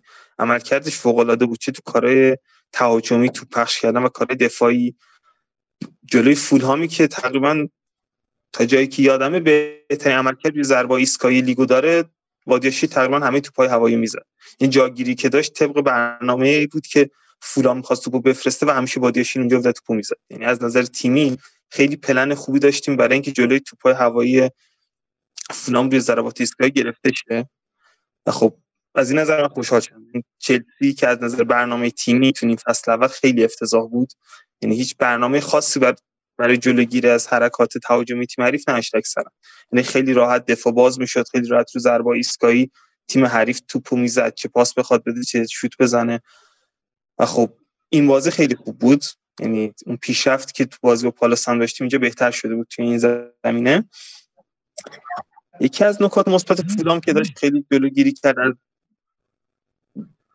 انتقال توپ خط حمله چلسی که خب زیاش و مانت تقریبا بلا استفاده شدن تو نیمه اول پالینیا بود که خب خیلی تکلای تمیزی می‌زد. یعنی حتی برخورد بازیکن چلسی هم نداشت وقتی توپ تکل می‌کرد و فوق العاده بود. این بازی فکر کنم بهترین بازیکن زمینشون هم شد.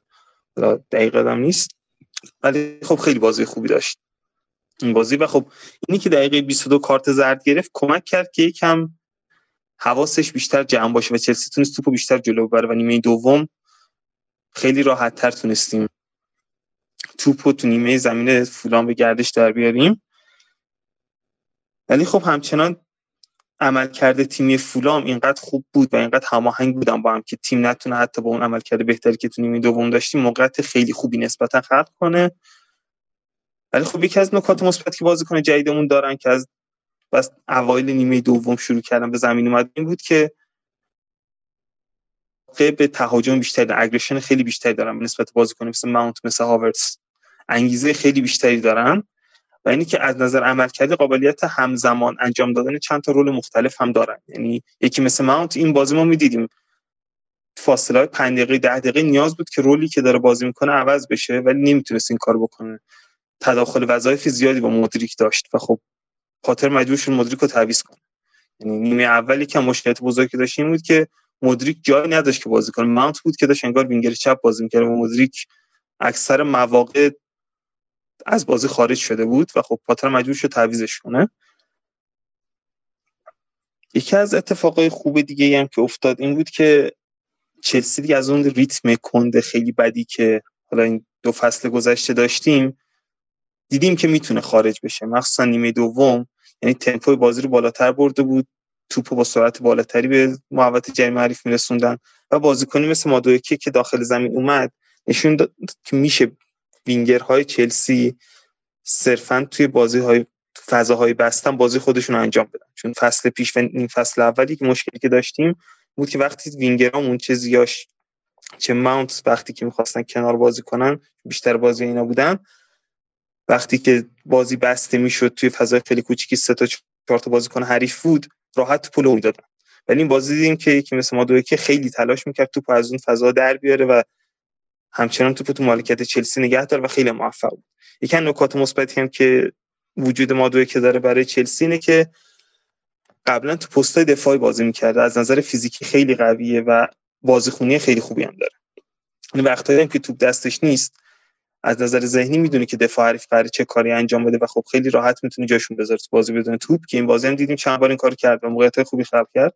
مثلا آخرین نیمه دوم خودش تو جای خوبی قرار می‌داد. یکی از کار خوب دیگه هم که اتفاق افتاد وجود گلگر و انزو بود که عقب تر بازی می‌کردن به نسبت بازی های قبلی که چلسی خط وسط سه نفره داشت. این بود که اومده بودن عقب و از رسیدن توپ به میتروویچ وقتی که بازی بازه و یک سوم دفاعی ما نیست جلوگیری می‌کردن چون دیدیم که دو سه باری هم که میتروویچ توپ بهش رسید خیلی خوب می‌تونه سمت وارد بازی کنه و خب خیلی بازیکن فوق العاده بود برای انتقال توپ به wing ها وقتی که بازی تو نیمه خودشونه. یعنی ضد حمله که ایجاد کرد یا اون دقیقه حالا یادم نمیاد شوتی که وسط زمین زد و نزدیک بود گل بشه. تو چارچوب بود و دقت خیلی بالایی هم داشت. کپا خوب برگشت عقب که توپو گرفت یعنی گل خورده بودیم سر اون صحنه. به نسبت خوب مهار شده بود بازیکن مثل میتروویچ. و خب تعویضم شد. حالا اواخر بازی بود ولی کارایی که بازی جلوی تیم‌های دیگه حتی تیم قوی تر داشت نتونستیم بازی داشته باشه که بازی کننده بود برای من به شخصه. چیلول که حالا با عنوان تعویض اومد جای کوکورویایی که خیلی بد داشت بازی می‌کرد آنچنان نتونست عمل کردی که قبلا ازش میشناختیم داشته باشه خب طبیعیه تازه از مصونیت برگشتی. ریس جیمز هم تازه از مصونیت برگشته بود و خب آنچنان عمل کرده. خیلی خوب قبلشون نداشتن. و خب همچنان چیلولی که تازه از مصونیت برگشته از کوکوری خیلی عمل کرده بهتری داشت. این تا چند دقیقه هم که توی زمین بود. خب بازی به طور کلی خیلی چیز جذابی نداشت که تماشاگر که حالا طرفدار چلسی نیست یا طرفدار فولام نیست بخواد نگاه کنه بازیو. ولی نکات مثبت زیاد توش بود. نکات ریزی که می‌شد دید که بازیکن‌ها دارن پیشرفت می‌کنن. فوفانا داوید داترو فوفانا. یکی از نکاتی که احتمالا دو فصل دیگه سه فصل دیگه به عنوان نقطه قوت چلسی بشه روش حساب کرد. بازیکن خوبی به نظر می‌رسه. انگیزه داره جنگندگی داره و خودشو تو فضا خیلی خوب قرار میده فضای بازی که می‌بینه این بازی نکته های مثبتی ازش دیدیم. راضی بودم از خریدهای جدید که اتفاق افتاده.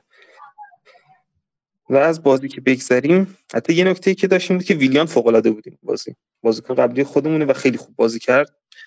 ببین چه تو کارهای دفاعی آره برخلاف چیزی که تو میگی در رابطه با اینکه این بازی اصلا جذاب نبود آره شاید موقعیت های زیاد نداشت شاید بدون گل تموم شد و اینا. ولی برای منی که داشتم با جذابیت میدم بازی خیلی بازی فیزیکی و جذابی بود. یه بازی درگیرانه ای بود که تعداد شوت های زیادی رو دیدیم دوئل های زیادی رو وسط زمین دیدیم و دوندگی بالایی از هر دو تیم رو شاهد بودیم که جذاب می‌کرد بازی رو. اون رقابت وسط زمین بین انزو فرناندز و ژاپالینیا که هر دوشون فوق العاده بازی کردن برای من جذاب بود. به هر حال تیم فولام هم با یه 4 4 2 نرمال چیزی که اکثر تیم های ده تیم پایین جدول لیگ انگلیس تو دفاع میان موقعی که مالکیت توپ رو ندارن سعی می‌کرد خط حمله چلسی رو ببنده و خب ژائو پالینیا و رید بودن که داشتن این وسط اضافه می‌شدن و یک دو به تکی رو ایجاد می‌کردن با انزو فرناندز و کار برای انزو فرناندز سخت شده بود. این ژائو پالینیا واقعا عملکرد خوبی داره. حالا قبلا هم بهش اشاره کرده بودیم بازیکنی که از اسپورتینگ گرفتن و یکی از ارکان اصلی حضور فولام توی این جایگاه از جدول بوده فعلا تا اینجای فصل. خیلی محکم بازی می‌کنه خیلی از لحاظ فیزیک بدنی خوبه خیلی جسورانه تکل می‌زنه و تو انتقال توپ هم موفق عمل می‌کنه. اما بهترین بازیکن زمین هیچ کسی جز کنیتته دفاع راست هلندی فولام نبود که هم تو حمله هم تو دفاع فوق العاده عمل کرد به خصوص توی دفاع. حالا چه زمانی که مدریک بود چه زمانی که مادوکه بود چه زمانی که سی دقیقه آخر بازی یک تغییراتی ایجاد می‌شد تو خط حمله چلسی بین بازیکنانش و استرلینگ میومد سمت چپ. این بازیکن خیلی خوب یک در برابر یک ها رو می‌برد. خیلی خوب توی جاگیری ها عمل می‌کرد. ضربات سر اول رو وجود اینکه از لحاظ قدی خیلی برتر نبود می‌زد و جاگیریاش خوب بود تصمیم گیریاش مناسب بود و بازی خیلی خوب دفاعی رو دیدیم از تیم فولام و توی انتقال توپ هم داشتن خوب عمل می‌کردن. یعنی می‌شد گفت که فولام در حد اینکه بتونه یکیش از تو استنفورد بریج ببره بازی و عمل کرد. من می‌دونم که محفل می‌خواد در مورد خریدای چلسی صحبت کنه بعد از این داستان. از طریق انزو فرناندز پل بزنم به قضیه که انزو فرناندز نشون داد چه بازیکن خوبیه و خب اون رو تو جام جهانی هم نشون داده بود. اما حالا اینکه گرونترین خرید تاریخ لیگ انگلیس میارزه باشه یا نه رو هنوز باید ثابت کنه. ولی توی بازی اولش عملکردی که داشت فوق‌العاده بود. بازی خونی بسیار خوبی داشت. جاگیری هاش خوب بود. توی انتقال توپ عالی عمل می‌کرد و چیزی که داشت این بود که خب به هر حال درصد پاس صحیح بالای 80 درصد و 16 تا کنش دفاعی که اگه شما مپش رو نگاه کنید می‌بینی که هم تو سمت چپ انجام داده هم تو سمت راست انجام داده هم وسط زمین و سه تا کنش دفاعی هم تو محوطه جریمه خودی انجام داده. نشون میده که می‌تونه یه پست مهم باشه برای چلسی ولی از اینکه این بازیکن زیر دست پاتره من ناراحت میشم. به این دلیل که خیلی این رو می‌تونه در موقعیت هایی قرار بده که گزینه پاس نداشته باشه که بین دو خط تیم حریف قرار بگیره مثلا یک در برابر سه یک در برابر دو بده بهش در مقابل بازیکنان حریف. و این باعث بشه که یک سری اشتباهاتی بکنه و پاسها اشتباهی بکنه که دو سه تاشو تو این بازی دیدیم که این پاسها اشتباه منجر به موقعیت ها یا سوتی بشن که تبدیل به گل بشه و در نهایت حالا گل این گل هایی که وجود میاد فشار رسانه‌ای روی انزو فرناندز بذاره یا فشار رو خود بازیکن بذاره اعتماد به نفسش رو بیاره پایین. چیزی که تو 4 2 3 1 پاتر می‌بینیم اینه که زوج آقای انزو فرناندز که تو این بازی گالاگر باشه خیلی میره جلو و سعی می‌کنه با میسن ماونت دو نفری تو half space ها قرار بگیرن و موقعیت سازی کنن.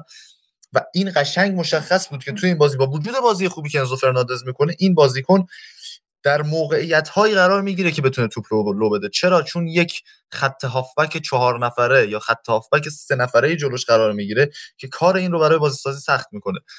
و این فاصله زیادی که خط دفاع و حمله چلسی از همدیگه دارن یکی از مشکلات اساسی تیم پاتر بوده در هفته اخیر که ما این تحرک مناسب رو نمی‌بینیم که توپ گرفته بشه و از انتقال خوبی پیدا کنه از عقب زمین به جلوی زمین.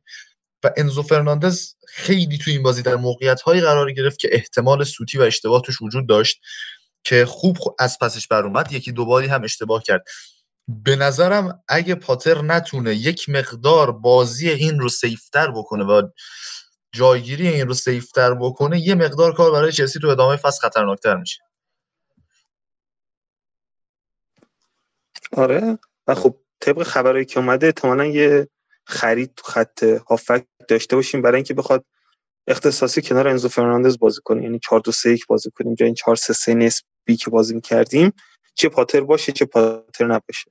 یعنی احتمالاً که پاتر تابستون جداش از چلسی خیلی زیاده تا خبرایی که داره میاد و خبرایی از آدمایی هم میاد که نسبت موثقن.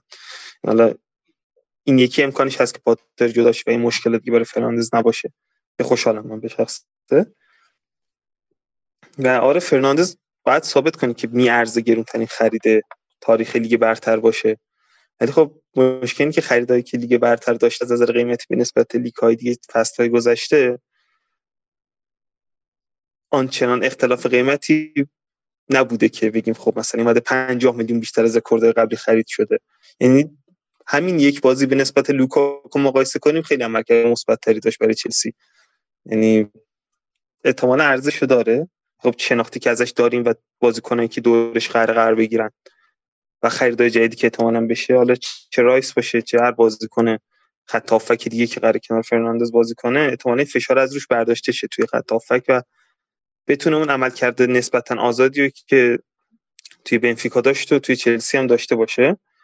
چون توی بنفیکا نکته خیلی مثبت که داشت این بود که وقتهایی که تیم جلوی یه تیم ضعیفتر از خودش بازی می‌کرد می‌تونست بره به عنوان پست هشت بازی کنه. تو کار تهاجمی هم خیلی خوب عمل می‌کرد.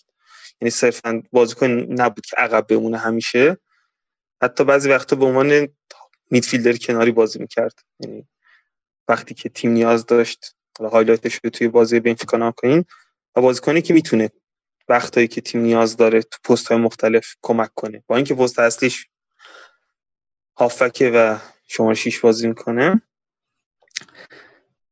اگه در مورد بازی چیز نداری من در مورد نقل و انتقالات تو نه نه بگو در مورد نقل و انتقالات چلسی اصلا گفتم انزو فرناندز رو که بری سراغ این قضیه.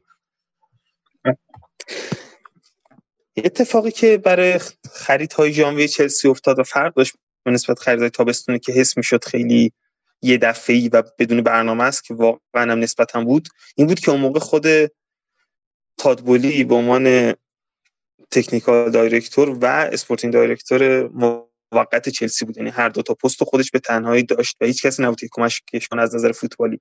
و صرفا نظر مربی می‌گرفت. می‌دید چه بازیکنی نیاز برای چه پستی. و حالا که مثل نیل بث که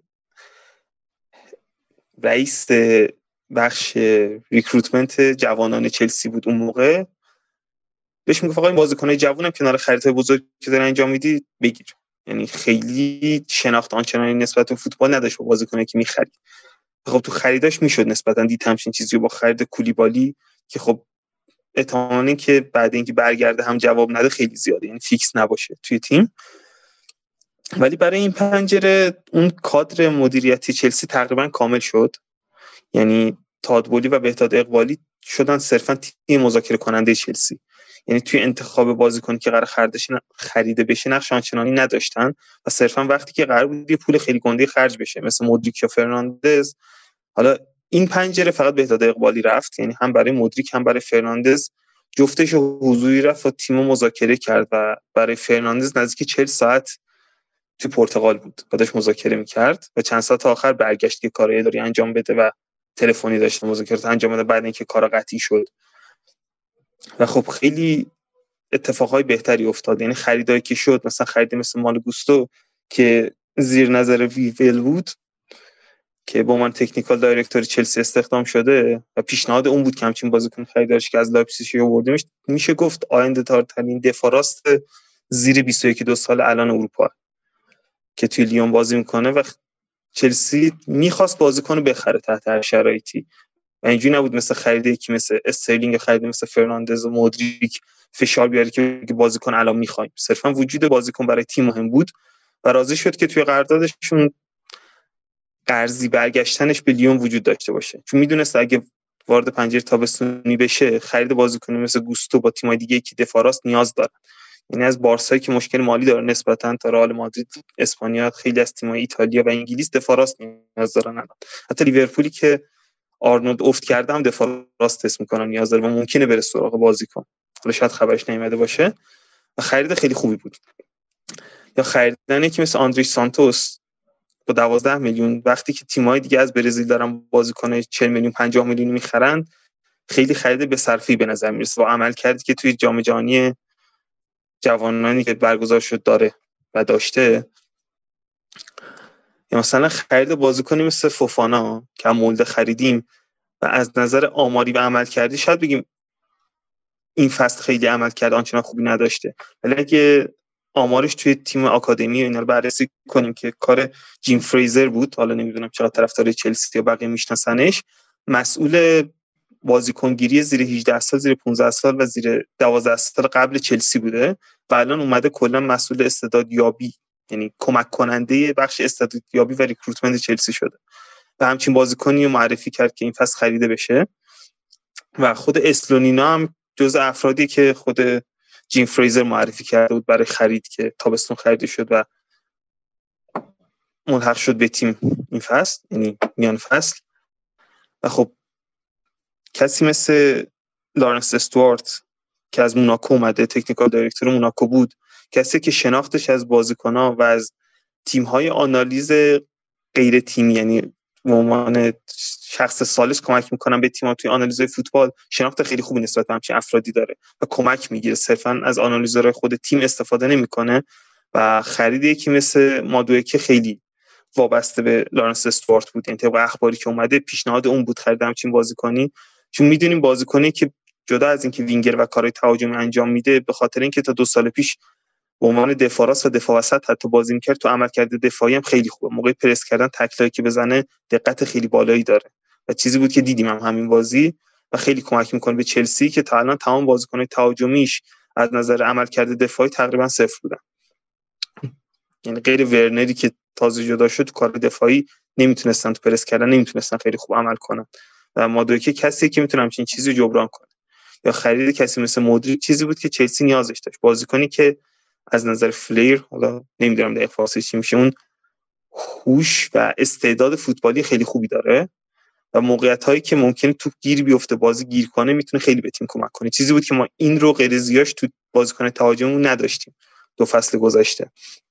یعنی بازیکن ها خیلی مکانیکی بازی می‌کردن. وقتی که موقعیتی که ممکن بود یه پاس ریسکی بدن و موقعیت خیلی خوبی ایجاد شه هیچ این کار نمی‌کردن همین بازی که مشکلی که با ماونت داشتیم این بود که خیلی وقتا توپو بیش از حد پیش خودش نگه میداشت تا پاس بده. در صورتی که یکی مثل فرناندز یکی مثل مودریک با اینکه تعویض شده یکی مثل مادوئکه مثل فوفانا و حتی فیلیکس با همون بازی نصفه که انجام داد توپو خیلی سریع منتقل می‌کنن. تمپوی بازی رو می‌تونن بالا نگه دارن.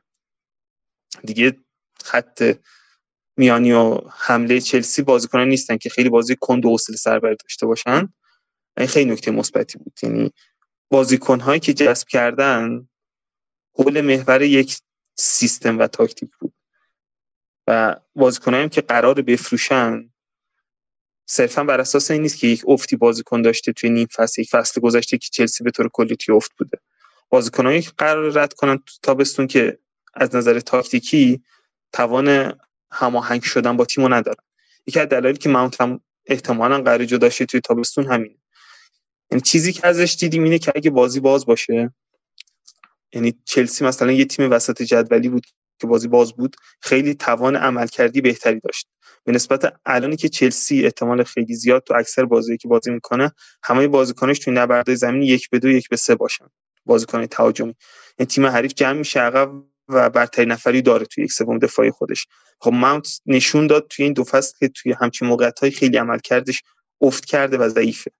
یعنی توان در آوردن توپ استفاده از اون خلاقیتی که نیاز بر همچین موقعیت هایی نداره.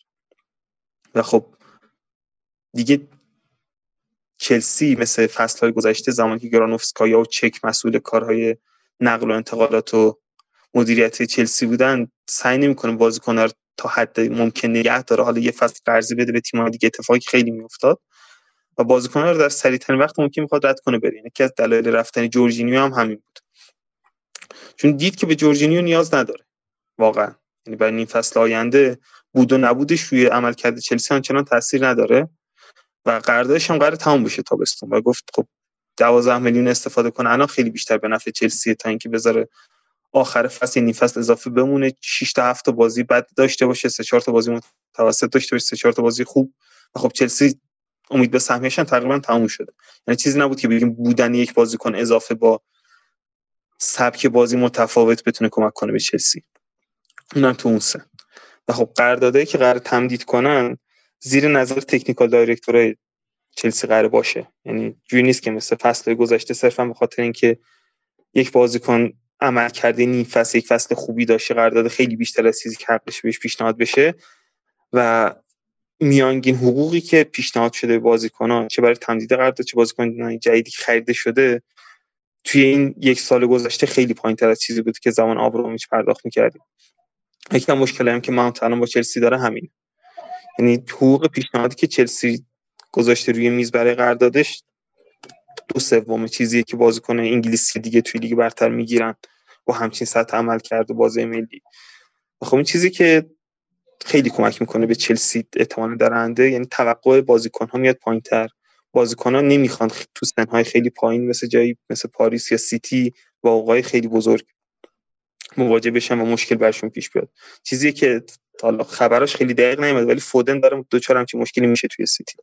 خب چلسی مشکل خیلی داشته سال گذشته و حقوق زیادی که داده گریبانگیر سیستم مالی باشگاه شده. یکی مثل کپا یکی مثل لوفتوچیک یکی مثل بارکلی که خب خیلی از نظر حقوقی باشگاه اذیت کرده. حقوق زیادی که داشتن بهشون می‌دادن به خاطر این فصل خوب عمل کردن توی تیم مثل لستری که قهرمان اون فصل شد.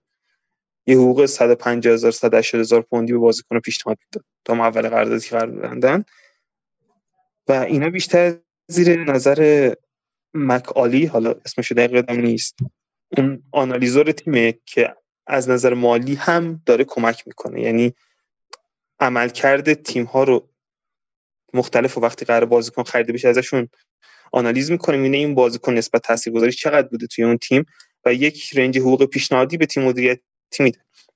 یعنی مدریک هم همچین چیزی اتفاق افتاد. موقعی که بازیکن خواست خریدشه ارزش حقوقیشو تیم مدیریت چلسی تعیین کرد. و استوارت و وینستنلی هم گفت همچین بازیکنی نیاز به درد چلسی می‌خوره و بعد به دقیقه رفت صرفا قرارداد بست. سر قیمت به توافق رسید.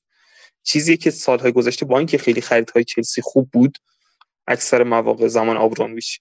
ولی همچین سیستمی وجود نداشت توی تیم که افراد مختلف کارهای مختلف و بخش مختلف انجام بدن و نتیجه نهایی صرفا تیم مدیریتی یا حالا director ی که هست بره مذاکره انجام بده و بازیکن خریده بشه. یعنی با اینکه خرید خیلی زیاد به نظر می‌رسه 16 تا بازیکن برای یه فصل. ولی فکر پشتش بود. مخصوصا اونایی که توی ژانویه خریده شدن. یعنی خریده یکی مثل انزو فرناندز صرفا به خاطر این نبود که توی یه جام جهانی خوب عمل کرد. کاری بود که چلسی قبلا خیلی انجام می‌داد. مثل تیم مثل یه بازیکن این فصل یک فصل خوب انجام عمل کرده خوبی داشت و می‌رفت 100 میلیون براش می‌داد میخریدش. خب. چیزی بود که بعدا مشکل ساز شد. برای موراتا تورس لوکاکو نگاه نمی‌کرد که به درد تیم می‌خوره یا بله. بله این کادر مدیریتی چلسی که اومده از این نظر خیلی ساختار خوبی رو تعریف کرده. حالا مقاله هم که هست در موردشون خیلی مفصل کامل توضیح داده. سیستمی که ایجاد شده. عرض به خدمت شما که توی main event هفته تاتنهام موفق شد منچستر سیتی رو ببره با تک گل دقیقه 15 هری کین روی پاس خوبی که واقعا هویبیرگ فرستاد و من سیتی عقب افتاد دیگه. عقب افتاد و مشخص بود یه جورایی. یعنی ترکیب بازی رو که من دیدم نبودن دیبروینه بازی کردن لوئیس این باعث می شد که یعنی حتی همون همزمان بازی کردن آلوارز و هالند هم خودش مسئله است. و وقتی که شما بازیکن مثل هالند رو می‌ذاری توی ترکیب و می‌دونی که تیم مقابلت مربیش آنتونیو کونته است. در واقع آقام آنتونیو کونته است. و می‌دونه که حتی از روی تخت بیمارستان چطور بلده که دستور تاکتیکی بده که ارتباط بین خط میانی و خط حمله قطع بشه. این شکل ترکیب گذاشتن آقای گواردیولا یا از سر ناآگاهیه یا از سر لجبازی که اصلا این ترکیب ترکیب بازنده بود. عملا ایشون آیا هالند رو به جای false nine یا مثلا سنتر فوروارد و اینا به false player تبدیل کرد؟ بازیکن که در طول جریان بازی یک موقعیت کلا خلق کرده صفر شوت داشته کلا 27 تا تاش داشته و یک پاس توی یک سوم دفاعی حریف داده و بیشترین تاثیرگذاری بازیش چهار تا ریکاوری توپ بوده دو تا دفع توپ و یه بلاک. یعنی عملکرد دفاعی هالند از عملکرد هجومیش بهتر بوده. خب با همین یک بازیکن میشه فهمید که منسیتی اینجای کار رو خرابکاری کرده و درگیر حاشیه هم که شدن هستن. و همین هالند هم مثلا گفته که اگه یعنی گفته که مشخصه. که این قطعا آدم خودخواهیه قطعا به فکر آینده کریر خودشه و اگر منسیتی اتفاقی واسش بیفته بخواد به دسته های پایین تر سقوط کنه و غیره آخر سال 2024 هر تیمی من جمله رئال مادرید می‌تونه بند فسخ این رو بند در واقع بند آزادسازیش رو پرداخت بکنه و ایشون از منسیتی جدا بشه. ولی خب کلا بازی ندادن دیبروینه کار عجیبیه دیگه. یعنی شما مثلا می‌خوای دیگه چیکار کنی؟ یعنی جلوی تاتنهام هم حتی نمی‌خوای بازی کنه فیکس تو بذاری که حداقل موقعیت سازی بکنه. عملکرد دفاعی تاتنهام که بسیار عالی بود. از جمله امرسون رویال که اصلا وقتی که ترکیب بازی اومد من فقط دنبال این بودم که امرسون رویال بازی کنه. بازیش هم دیدیم. و حالا آقای رومرو که اخراج شد ولی خب تاثیر خاصی نداشت. تیم ده نفری تاتنهام موفق شد نتیجه حفظ بکنه. دوست داشتیم که در کنار نازنین باشیم تحلیل این بازی رو. اما خب نشد. هرچند که من با ایلیا رفته بودیم رشت این یکی دو روز رو. ایشون رو دیدیم و بسیار آدم جالبیه. هم اذیتش کردیم با گواردیولا. همین که واقعا خوشحالم از این استعدادیابی خوب و تشکرم می‌کنم از خودش که پیام داد بهمون و اومدش با فوتبال لب همراه شد. الان در خدمتش نیستیم و با ایلیا همراهیم که ایلیا ببین خود نازنینم توی تغییر دربی منچستر اشاره کرد که مثلا با وجود آکانجی و اکه مثلا ما نمی‌تونیم به خط دفاعیمون اعتماد داشته باشیم. یعنی اینا خب باز دوباره گواردیولا وقتی که اومد توی سیتی بحثش خیلی بود که مثلا به اندازه بودجه نظامی یه سری کشورها اومده مثلا مدافع خریده. خب الان مثلا با این وضعیت دوباره باید بخره. هی باید بخره. تازه اگه حالا داستان نشه واسش. این بیشتر از این که حالا در کنار اینکه اشاره کنم به اینکه خیلی خوش گذشت جای خوبی بود و نازنین هم خیلی آدم جالبی بود و حیفه که نیست بیشتر از این که تو گفتی آنتونیو کنته آدمیه که بلد یه کاری بکنه که ارتباط خط هافبک با حمله سیتی قطع بشه. به نظرم ترکیب گاردیولا بود که بیش از هر چیزی ارتباط خط آره هافبک و حمله این تیم رو قطع کرد. چیزی که تو این بازی دیدیم یه هر یک پرس خوب و ریسک بزرگ از آنتونیو کنته بود که جواب داد و یه ریسک بزرگ از پپ گواردیولا بود که جواب نداد. سیستم 3 2 5 ای گاردیولا تو این بازی تبدیل به یک 3 2 1 4 شده بود با حضور برناردو سیلوا به عنوان بازیکن پست ده کاری که کوین دیبروینه انجام میده و به نیم فضاها هم سر می‌زنه. خب طبعا با توجه به اتفاقاتی که هفته گذشته افتاده بود و اینکه تیم های حریف می‌تونستن با یه low block فضا رو برای ارلینگ هالند تنگ کنن و نذارن این تو عمق به موقعیت برسه و پشت دفاع حرکت کنن یا بخوان کار عمقی بکنن این تصمیم گرفت از دو مهاجم خوب که خوب جایگیری می‌کنن خوب تو موقعیت ها قرار می‌گیرن و movement خوبی دارن. یعنی هالند و آلوارز به صورت همزمان استفاده کنه. استفاده کردن همزمان از اینها. اگر بخواد هالند و وینگر راست بذاره فرصت این رو از دست میده که یکی از بازیکنهای رو فرمش یعنی ریاض محرز رو که دقیقه 59 کشید بیرون رو از بین ببره. پس چیکار می‌کنه؟ به جاش میاد کوین دیبروینه رو بذاره کنار و یک بازیکن پست ده رو در زمین قرار میده. خب برناردو سیلوا با تمام خوبیایی که ما از کوین دیبروینه می‌دونیم تو پاس دادن ها هوشش جاگیریش و پاس های مهم و کلیدی که میده برناردو سیلوا بازیکنیه که بیشتر می‌تونه توی عرض زمین حرکت کنه و دوندگی بهتری داره و تو این مسئله بهتره. و بنابراین این پپ به این موضوع فکر می‌کنه که من بیام برناردو سیلوا رو بازیکن پست ده بذارم. هالند و آلوارز رو قرار بدم که توی محوطه جریمه و اطراف محوطه جریمه movement داشته باشن تحرک داشته باشن سر به نیم فضاها بزنن و از طرف دیگه لب خط محرز و گیرلیش رو هم داشته باشن. چند تا مشکل بود که این کار رو برای سیتی در نیاورد. یکی این بود که این حضور تک برناردو سیلوا به عنوان بازیکن پست ده و بازیساز تو ترکیب سیتی عملا اون نقطه قوت منچستر سیتی در half space ها رو از بین برده بود. یعنی اگه به جای 3 2 1 4 می‌رفت رو هم 3 2 5 و کوین دی بروینه و حالا برناردو سیلوا یا گندوغان یا هر کسی در اون منطقه حضور داشتن می‌تونست برتری عددی بهتری در اون زمینه ها و در اون مناطق با مثلا رومرو رویال و دیویس و پریشیش ایجاد کنه و از طریق half space ها ضربه بزنه به تاتنهام از طرف دیگه ای این تک بودن برناردو سیلوا فرصت این رو فراهم کرد که دفاع های تاتنهام برتری عددی در یک سوم نهایی رو داشته باشن. بر اساس سبک بازی جالبی که تیم تاتنهام با مربیگری کریستیان استلینی دستیار کنته تو این بازی داشت. حالا کنته هم تاکتیک رو داده بود. ریسکی که گفتم کنته کرد و جواب داد یک پرس high press بسیار خوب بود از جلوی زمین که این high press رو تو صحنه گل شما می‌تونید مشاهده کنید. کین کولوسفسکی و سون سه دفاع عقب زمین سیتی رو پرس می‌کردن. یعنی آکانجی آکه و کایل واکر و ریکو لویز می‌رفت در کنار رودری قرار می‌گرفت و اون خط دفاع دو نفره رو شکل میده. خط هافبک دو نفره رو شکل میده. این پرسه صرفا به همینجا محدود نمی‌شد. چون اگه این سه تا فقط بودن با رسوندن توپ به رودری و لوئیس و در بعدش به برناردو سیلوا می‌تونستن تو میانه زمین توپ رو در اختیار بگیرن و برتری عددی داشته باشن.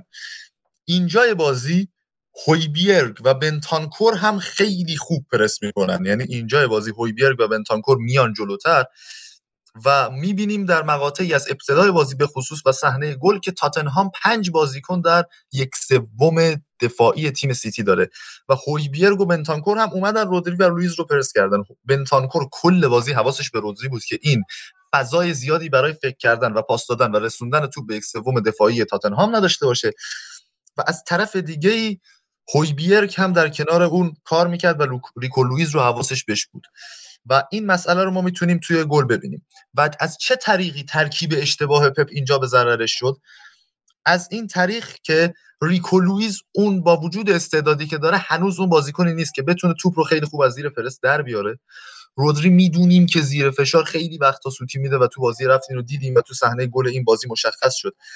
از طرف دیگه ای آلوارز در بازی های قبلی ما می‌دیدیم که کوین دی میاد عقب توپگیری می‌کنه و این توپگیری کوین دی و عقب اومدنش باعث میشه که سیتی راحت تر از فشار پرس حریف رد میشه این عقب اومدن کوین دی بروینه رو ما توی این بازی نداشتیم و آلوارز توی یک سوم دفاعی خودی نمی‌تونست حمله توپ مناسب به اندازه دی بروینه داشته باشه که از روی این گزینه هم ضربه خوردن ریسک کنته کجا مشخص میشه؟ یعنی کجا بهش می‌فهمیم که ریسک که وقتی این پرس رو رد کنی فضای بسیار زیادی بین خط دفاع هافک تاتنهام در اختیار برناردو سیلوا قرار می‌گیره. که از طرف دیگه یه حرکت مناسبی که کرده بود آزاد گذاشتن کریستیان رومرو بود. با آزاد بازی کردن کریستیان رومرو این بازیکن می‌تونست بیاد نزدیک بشه به برناردو سیلوا یا هالند و آلوارز که اینا عقب نیان و بین خط دفاع هافبکشون توپ نگیرن و موقعیت سازی کنن. و از طرف دیگه وقتی که سیتی این خط اول پرس رو میشکوند و بعد از گل اول وقتی که تاتنهام mid block رو داشت باز هم این نوع پرس خوب سیتی رو دیدیم. یعنی یک پنج پرس خوب تاتنهام رو دیدیم. یک پنج چهار یکی بود که خب هریکین بازیکنهای خط دفاع سیتی رو پرس می‌کرد و کولوسفسکی و سون هم اضافه می‌شدن.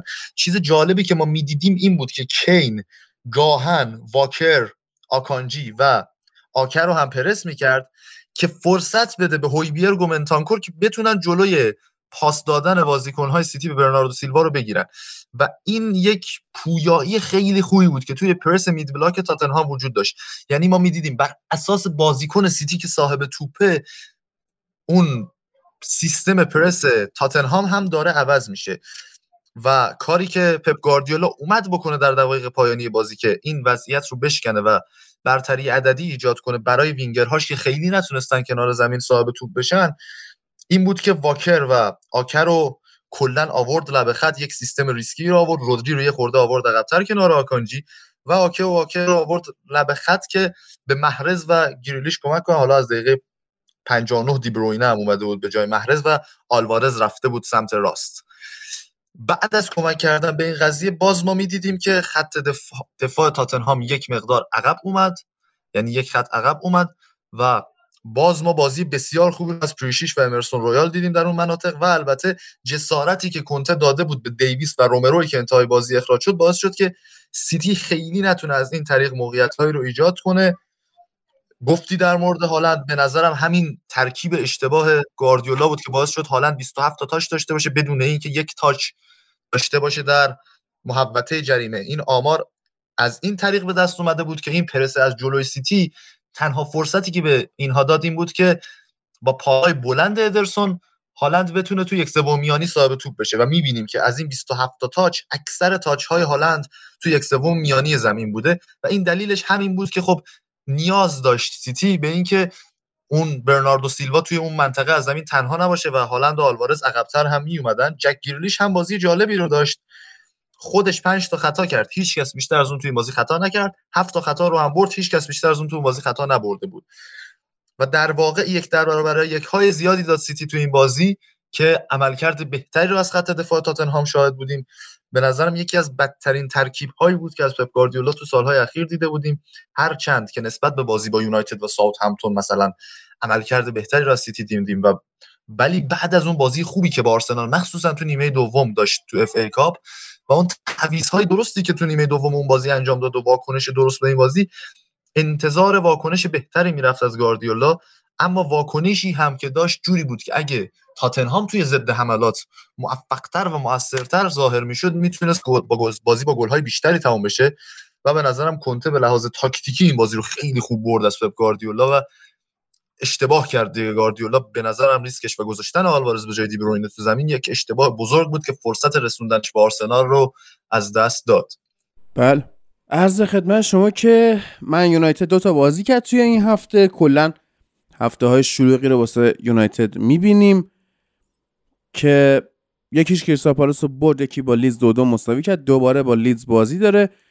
دو تا بازی من یونایتد به خاطر مردن ملکه الیزابت به تعویق افتاده یکی با کریستاپالاس و یکی با لیدز که توی هر دو ما امتیاز از دست دادیم. اینا سوخت ملکه شد. اما جدا از تحلیل خود بازی های یونایتد که زیاد صحبت کردیم حالا بازم یه مقدار میگیم این قسمت بحث های مطرح شد در مورد خرید این باشگاه که من اول کار اشاره کردم. بحث های دیگه ای داره دوباره مطرح میشه این روزها در مورد بازگشت سوپرلیگ اروپا. این بار با فرمتی متفاوت با تعداد تیم های بیشتر و غیره. و جالب اینه که 20 دقیقه پیش آقای اریک تنهاخ یه مصاحبه کرده. گفته که من خیلی هم حالا مخالف این ایده سوپرلیگ نیستم. خب که این جای فکر داره واقعا. و من هم همینطور آقای تنهاخ من هم موافقم که پول از دست ارگانهای کثیفی مثل فیفا و یوفا گرفته بشه باشگاه برای خودشون بتونن سرمایه داشته باشن و شاید دوباره بشه تیم های لیگ های دیگر رو هم زنده کرد با این اتفاق. چون گفتم واقعا فاجعه داره رخ میده توی سری آ و لالیگا به خصوص. حالا فرانسه که یه سری قوانین خودش رو داره به کنار. این دو لیگ واقعا دارن به خاک سیاه کشیده میشن و ایده سوپر لیگ به نظرم الان دیگه موقع مناسبیه. دیگه اصلا بحث روح فوتبال اینا هم دخیل نیست. یعنی اون شعارهای احساسی که اول کار می‌شد در مورد خود سوپر لیگ که وای اینجوری میشه اونجوری میشه نخیر نمیشه. Champions League به هیچ وجه بازم بده. Champions League بازم بده. آره. Champions League به هیچ وجه به معنای روح فوتبال نیست. آره ولی فرمت سوپر لیگ باز هم بده. ولی این بده که مثلا تیمایی مثل فولهام و اینا هم تو شرکت بکنن. کریستال پالاس. آره یعنی که فقط فوتبال رو الان توی این سیستم که حالا 60 تا 80 تا تیمه باز هم به هر حال یعنی فقط مردم فقط پول تو سطح یک رشد می‌کنه و سطح یک خیلی داره قدرتمنده و اینا این که هیچی. و صرفا همونه فقط یکم اسمش عوض شده.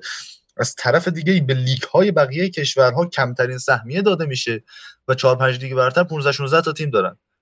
فقط کیفیت ما شما از کجا می‌خواهید بازی کنید؟ از کجا مثلا می‌خواید شما بازی کنید با کشورهای مختلف؟ از کجا می‌خواید اصلا این جذابیت رو اضافه بکنید به لیگ؟ وقتی شما قراره با تیم هایی که همیشه بازی می‌کردید بازی کنید توی Champions League و حالا بحث بیشتر میشه که رو سوپر لیگ هنوز اصلا به اون میزان نرسیده از جدیت قضیه. حالا قرار با 50 تا از مثلا باشگاه مذاکره کردن و دادگاه رو بردن و قطعا هم به نتیجه مثل می‌رسه. مثل top 5 انگلیس باز مخالفت کردن. information ما نرسیدیم که بخوایم در موردش کامل آره. صحبت کنیم و از چیزای مثلا خیلی بخوایم صحبت های از تمام جوانب به قضیه نگاه کنیم. فرمت سطح بندی شده و حضور 60 تا 80 تا تیم می‌تونه جذاب باشه. اما این چیزی که دیدیم که مثلا از این لیگ 17 تا از این لیگ 14 تا از این لیگ 13 تا و اینا بعد مثلا یکی از ترکیه سه تا از بلژیک مثلا 4 تا از هلند و اینا و اینکه به بقیه کشورهای اروپا هیچی نرسه واقعا افتضاحه. یعنی چیزیه که درست همون مسئله اصلی که اون زمان با سوپر لیگ مخالفت می‌شد رو دوباره مطرح می‌کنه. تنها حالا ازش استقبال کرده در طرف دیگه مثلا پاتر گفته من لیگ قهرمان اروپا رو شرایطی که توش هستیم رو راضیم و حالا در مورد چیزهای دیگه نظر نمیدم. اما وضعیتی که مالکین باشگاه در انگلیس دارن وضعیتی که دولت انگلیس داره و وضعیتی که طرفداران باشگاه تو انگلیس دارن حالا این کاوه صلح‌کل خبرنگار اسکای اسپورت خیلی خوب تو چند 4 5 دقیقه توضیح داده که چرا تیم‌های لیگ برتر انگلیس نمی‌تونن به راحتی برن تو سوپر لیگ. این اجازه نمیده که سوپر لیگ به راحتی اتفاق بیفته. جیمی کرگر هم امروز گفته بود اون قضیه که ما چند هفته پیش گفته بودیم که سوپر لیگ داره برگزار میشه فقط یوونتوس رئال و بارسلونا نیستن. دوباره همین مسئله تکرار کرده یعنی گفته که یک سوپر لیگ غیر رسمی داره برگزار میشه و این باشگاه ها ناراحتن از اینکه نمی‌تونن fund های تیمشون رو بدن و از لحاظ مالی خیلی اوضاع خوبی داشته باشن. اما هنوز سوپر لیگ به اون جایی نرسیده که فرمت رسمیش اعلام بشه و بخوام بررسیش کنیم. ولی به هر حال باز کارشکنی از سوی سازمان های لیگ کشورهای مختلف از سوی یوفا از سوی فیفا شکل می‌گیره. و اینقدر اینها زیاد خواهد بود که باز داستان میشه یعنی قرار نیست به راحتی با این موضوع کنار بیان. مدیران فوتبالی جهان و تغییر ساده نخواهد بود. احساس می‌کنم که بیش از هر چیزی ما نزدیکیم به اینکه اون تغییر فرمت چمپیونز لیگ که خود یوفا در نظر داره با باشگاه ها بسازه و به نتیجه برسه. ولی از لحاظ حقوقی کار خوبی انجام شده تو سوپر لیگ. و قطعا همین فرمتش از اون فرمت اولیه بهتر خواهد بود ولی باز هم ایرادات خودش رو داریم. داستان. آره. دوستان من یه سرفه ای کردم. به طور کلی صدامو از دست دادم. فلزا کمتر صحبت می‌کنم تا صدام برگرده. باز اسخایی هم می‌کنم بابت این شکل صدا. عرض به خدمت شما که یه خبرهایی اومده مبنی بر مصدومین من یونایتد. که الان آنتونی مصدومه مارسیال مصدومه مکتامینه مصدومه اریکسن مصدومه فندبیک و ونبیساکا مصدومن. کاسمیرو هم که حالا این از بازی با لیدز و لستر محرومه و این هفته ما دیگه بازگشت چمپیونز لیگ و لیگ اروپا رو داریم که آقای لیساندرو مارتینز هم بازی رفت با بارسا رو محرومه. یعنی کلا جالبه. بله. آره ولی خب این وضعیتی که چلسی لیورپول بدبخت هم داشتن رسیدن به نهم دهم جدول دیگه. یعنی آره. ما باید باش کنار بیایم. اونا کنار نیومدن. ولی امیدوارم ما باش کنار بیایم در حالی که خب تو ترکیب بازی لیدز اشتباهاتی رو از خود تن هاخ هم دیدیم. یعنی حالا مشخص این نمی‌رسه ولی امیدوارم دیگه مثلا راشفورد رو وینگر راست نبینیم. یا اگه بخواد گارناچو فیکس باشه و وخورست رو نیمکت باشه به عنوان بازیکن تعویضی بیاد و راشفوردی که داره بیشتر گل‌هاش رو زمانی به ثمر میرسونه که مهاجم نوک از اول بازی مهاجم نوک باشه. ولی به هر یا مثلا از خط دفاعی یک شیفتی داشته باشیم به جلو و لیساندرو یا لیندلوف رو تو پست 6 اینا ببینیم نمی‌دونم. چون به هر حال این سابیتسر پست 6 نیست مخصوصا بغل فرد با اون پرسی که تیم لیدز می‌کنه. و کلا کار سخته دیگه تو این هفته ها. چیزی که ما دیدیم تو بازی لیدز اینه که کلا پرس و اینا نداشتیم. تعویض ها خوش موقع نبود. تعویض های دیر داشتیم. دو تا تعویض عجیبی که تن هاخ کرد تو بازی با لیدز رو نفهمیدم. و اینکه کلا خط حمله تیم یک مقداری باید اون دقتش بالاتر بره. بازیکنهایی مثل فرناندز و گارناچو خیلی موقعیت دارن خراب می‌کنن. اما توی بازی اول هفته با کریستال پاس قبل از اخراج کاسمیرو به نظرم بعد دو سه سال یه بازی 60 70 دقیقه دامینیت وحشتناک از یونایتد دیدیم. یعنی تا جایی که یونایتد دو جلو بود دقیقه 70 که کاسمیرو اخراج شد کنترل عالی رو بازی موقعیت ندادن. انتقال توپ سریع مالکیت توپ بالا مثل بازیایی بود که سیتی گاردیولا تو سالهای اخیر داشت به 4 هیچ 5 هیچ می‌برد. و اگه اون درگیری رخ نمی‌داد و کاسمیرو اخراج نمی‌شد و ما استرسار نمیکشیدیم خیلی یکی از بهترین بازی فصل یونایتد می‌تونستیم بگیم بوده. و های خوبی رو هم کرد تنهاخ توی اون بازی برای نگه داشتنش در کل. و لیساندرو مارتینز چه بازی کرد. اما وسط هفته چیزی که بیشتر از هر چیز خوشحالم کرد اون بازی هجومی خوب تیم و ذهنیت تیم بود که تو بخش لیورپول با شکیب بهش اشاره کردم یعنی ذهنیت درستی وجود داشت و جیدن سانچو که امیدوارم فیکس بازی کنه تو بازی یک شنبه. مثلا ترکیب مورد علاقه من اینه که سانچو رو وینگر راست ببینیم با توجه به اینکه آنتونی بازی هم از دست داده. گارناچو چپ بازی کنه با اینکه هنوز به سطحی نرسیده که فیکس باشه ولی چاره دیگه ای نداریم. و رشفورد مهاجم نوک باشه. یه شوکی به وخورست داده بشه. اصلا عمق squad تیم خوب نیست. و نکته جالب این که فاکوندو پیلیستری بعد از 856 روز اولین بازی لیگ برترش واسه تیم انجام داد. یعنی اوله اول دو فصل پیش اینو خرید و بازی با لیدز این هفته اولین بازی لیگ برتری این بود. واران بازی بدی رو کرد مقابل لیدز یونایتد اما پیش میاد. یعنی توی رئال هم می‌دیدیم. 4 5 تا بازی فاجعه داره ولی کل فصل ثباتشو داره و مدافع با کیفیتیه. ولی همیشه پیش میاد واسه واران که توی هر فصل 4 5 تا از این بازی ها داشته باشه. دالو با توجه به اینکه تازه از مسئولیت اومده بود اون کیفیت نیم فصل اول رو نداشت و این موضوع طبیعی بود و لوکشاو از لحاظ هجومی داره بهترین دوره فوتبالی خودش رو سپری می‌کنه. اگه نگاه کنید به گل دومی که سانچو زد چه عمل کرده خوبی داشت توی این بازی و در کل باید یک فکری به حال خط هافبک تیم بشه توی این هفته هاشون. ما توی این بازی خط هافبک نداشتیم به طور کلی. فرد زیر فشار و بدون داشتن یک بازیکن مطمئن کنار خودش ضریب اشتباهاتش بالا میره و احساس می‌کنم باید برونو فرناندز وظایف دفاعی بیشتری رو تو تیم بگیره. چون تو وظایف دفاعی تکل زدن و قطع توپ و اینا خوب عمل می‌کنه. اما وقتی وظایف دفاعی می‌گیره دیگه بازی سازی تو تیم به مشکل می‌خوره که باز اون هم چالش های دیگه ایه که به تن هاخ می‌خوره بتونه حلش کنه. حالا باید ببینیم این بازی با لیدز و بارسلونا و لستر و بعد فینال جام اتحادیه که میاد. توی این بازی چیزی که ما بیشتر از این تیم دیدیم این عطش به بردنه و عطش به جنگیدن برای برگردوندن بازی. و اینکه تیم با وجود دو هیچ دو, دو با اینکه دو هیچ رو دو دو کردن از مساوی ناراضیه اینها اون نشانه هاییه که باعث میشه ما بتونیم به آینده امیدوار باشیم و ذهنیت درستی رو از تیم یونایتد ببینیم توی این فصل. بله. چیز خاصی این هفته دیگه فکر نکنم مونده باشه و اخبارم که گفتیم بازگشت چمپیونز لیگ رو این هفته خواهیم داشت که به حال من فکر می‌کنم لیگ اروپا این فصل از چمپیونز لیگش جذابتر خواهد بود. در روزهای آینده بازی ها که برگزار میشن رو هم خدمتتون ارز بکنیم که چیا هستن. چلسی با وستهم که ایلیا اشاره کرد آرسنال با برنتفورد دوباره یک بازی سخت برای آرتتا و برموس هم با نیوکاسل یه بازی آسونیه واسه نیوکاسل که یه ذره دوباره اون مساوی کردن شده وستهم رو جبران بکنه بیاره بالا. توی اسپانیا هم والنسیا با بیلباو بازی می‌کنه. بعد از خدمت شما که اشارم کردم که اینتر موفق شد میلان رو ببره. ما بود این هفته سری آ داشته باشیم. ولی میگم یه سری تعطیلی ها و این داستاناست که هر کسی یه جایی و اجازه نمیده بهش. حالا ایشالا در هفته آینده. سیتی با استون ویلا بازی می‌کنه ساعت 8 یک شنبه لیدز با من یونایتد ساعت 5 نیم یک شنبه. یک شنبه روز جالبیه برای شهر منچستر.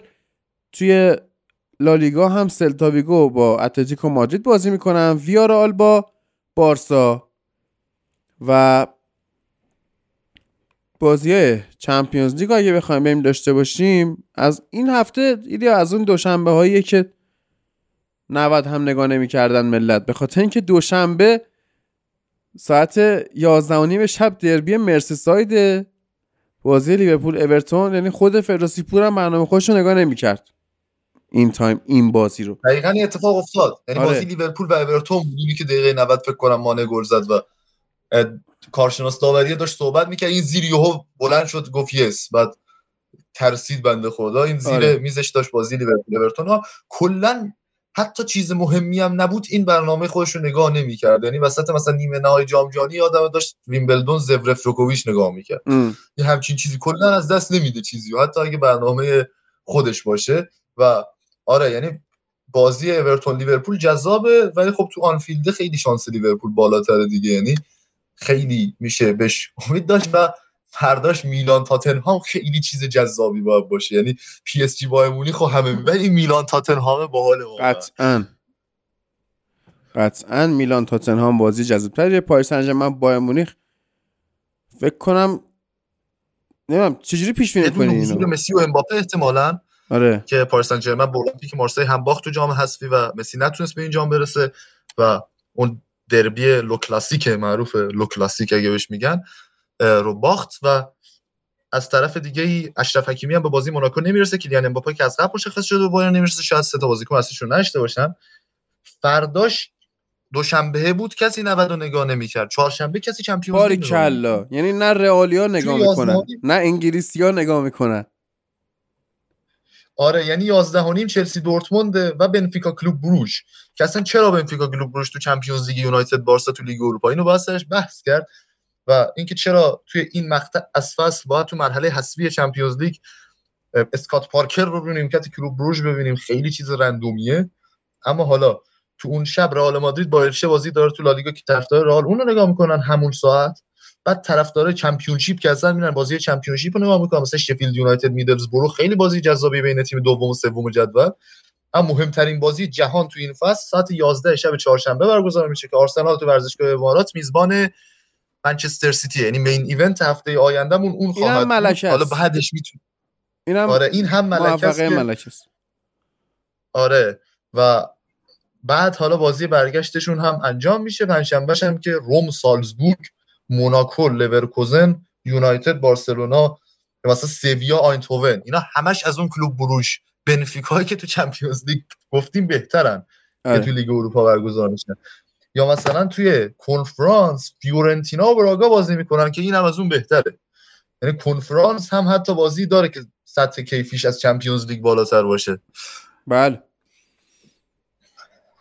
حتی لاتزیو و کلوژ رومانی هم بازی جالبیه. هم کلوژ که آره فن‌پرسی بهش گل زد با لباس سفید. بعد؟ آره این هفته آینده هفته پرفشاری رو خواهیم داشت. حالا نمی‌دونم که می‌خوایم دو تا اپیزود بگیریم یعنی وسط هفته بگیریم بعد چمپیونز لیگ بگیریم یا نه. اما اگه یک اپیزود اگه بشه اگه بشه بگیریم ولی آره.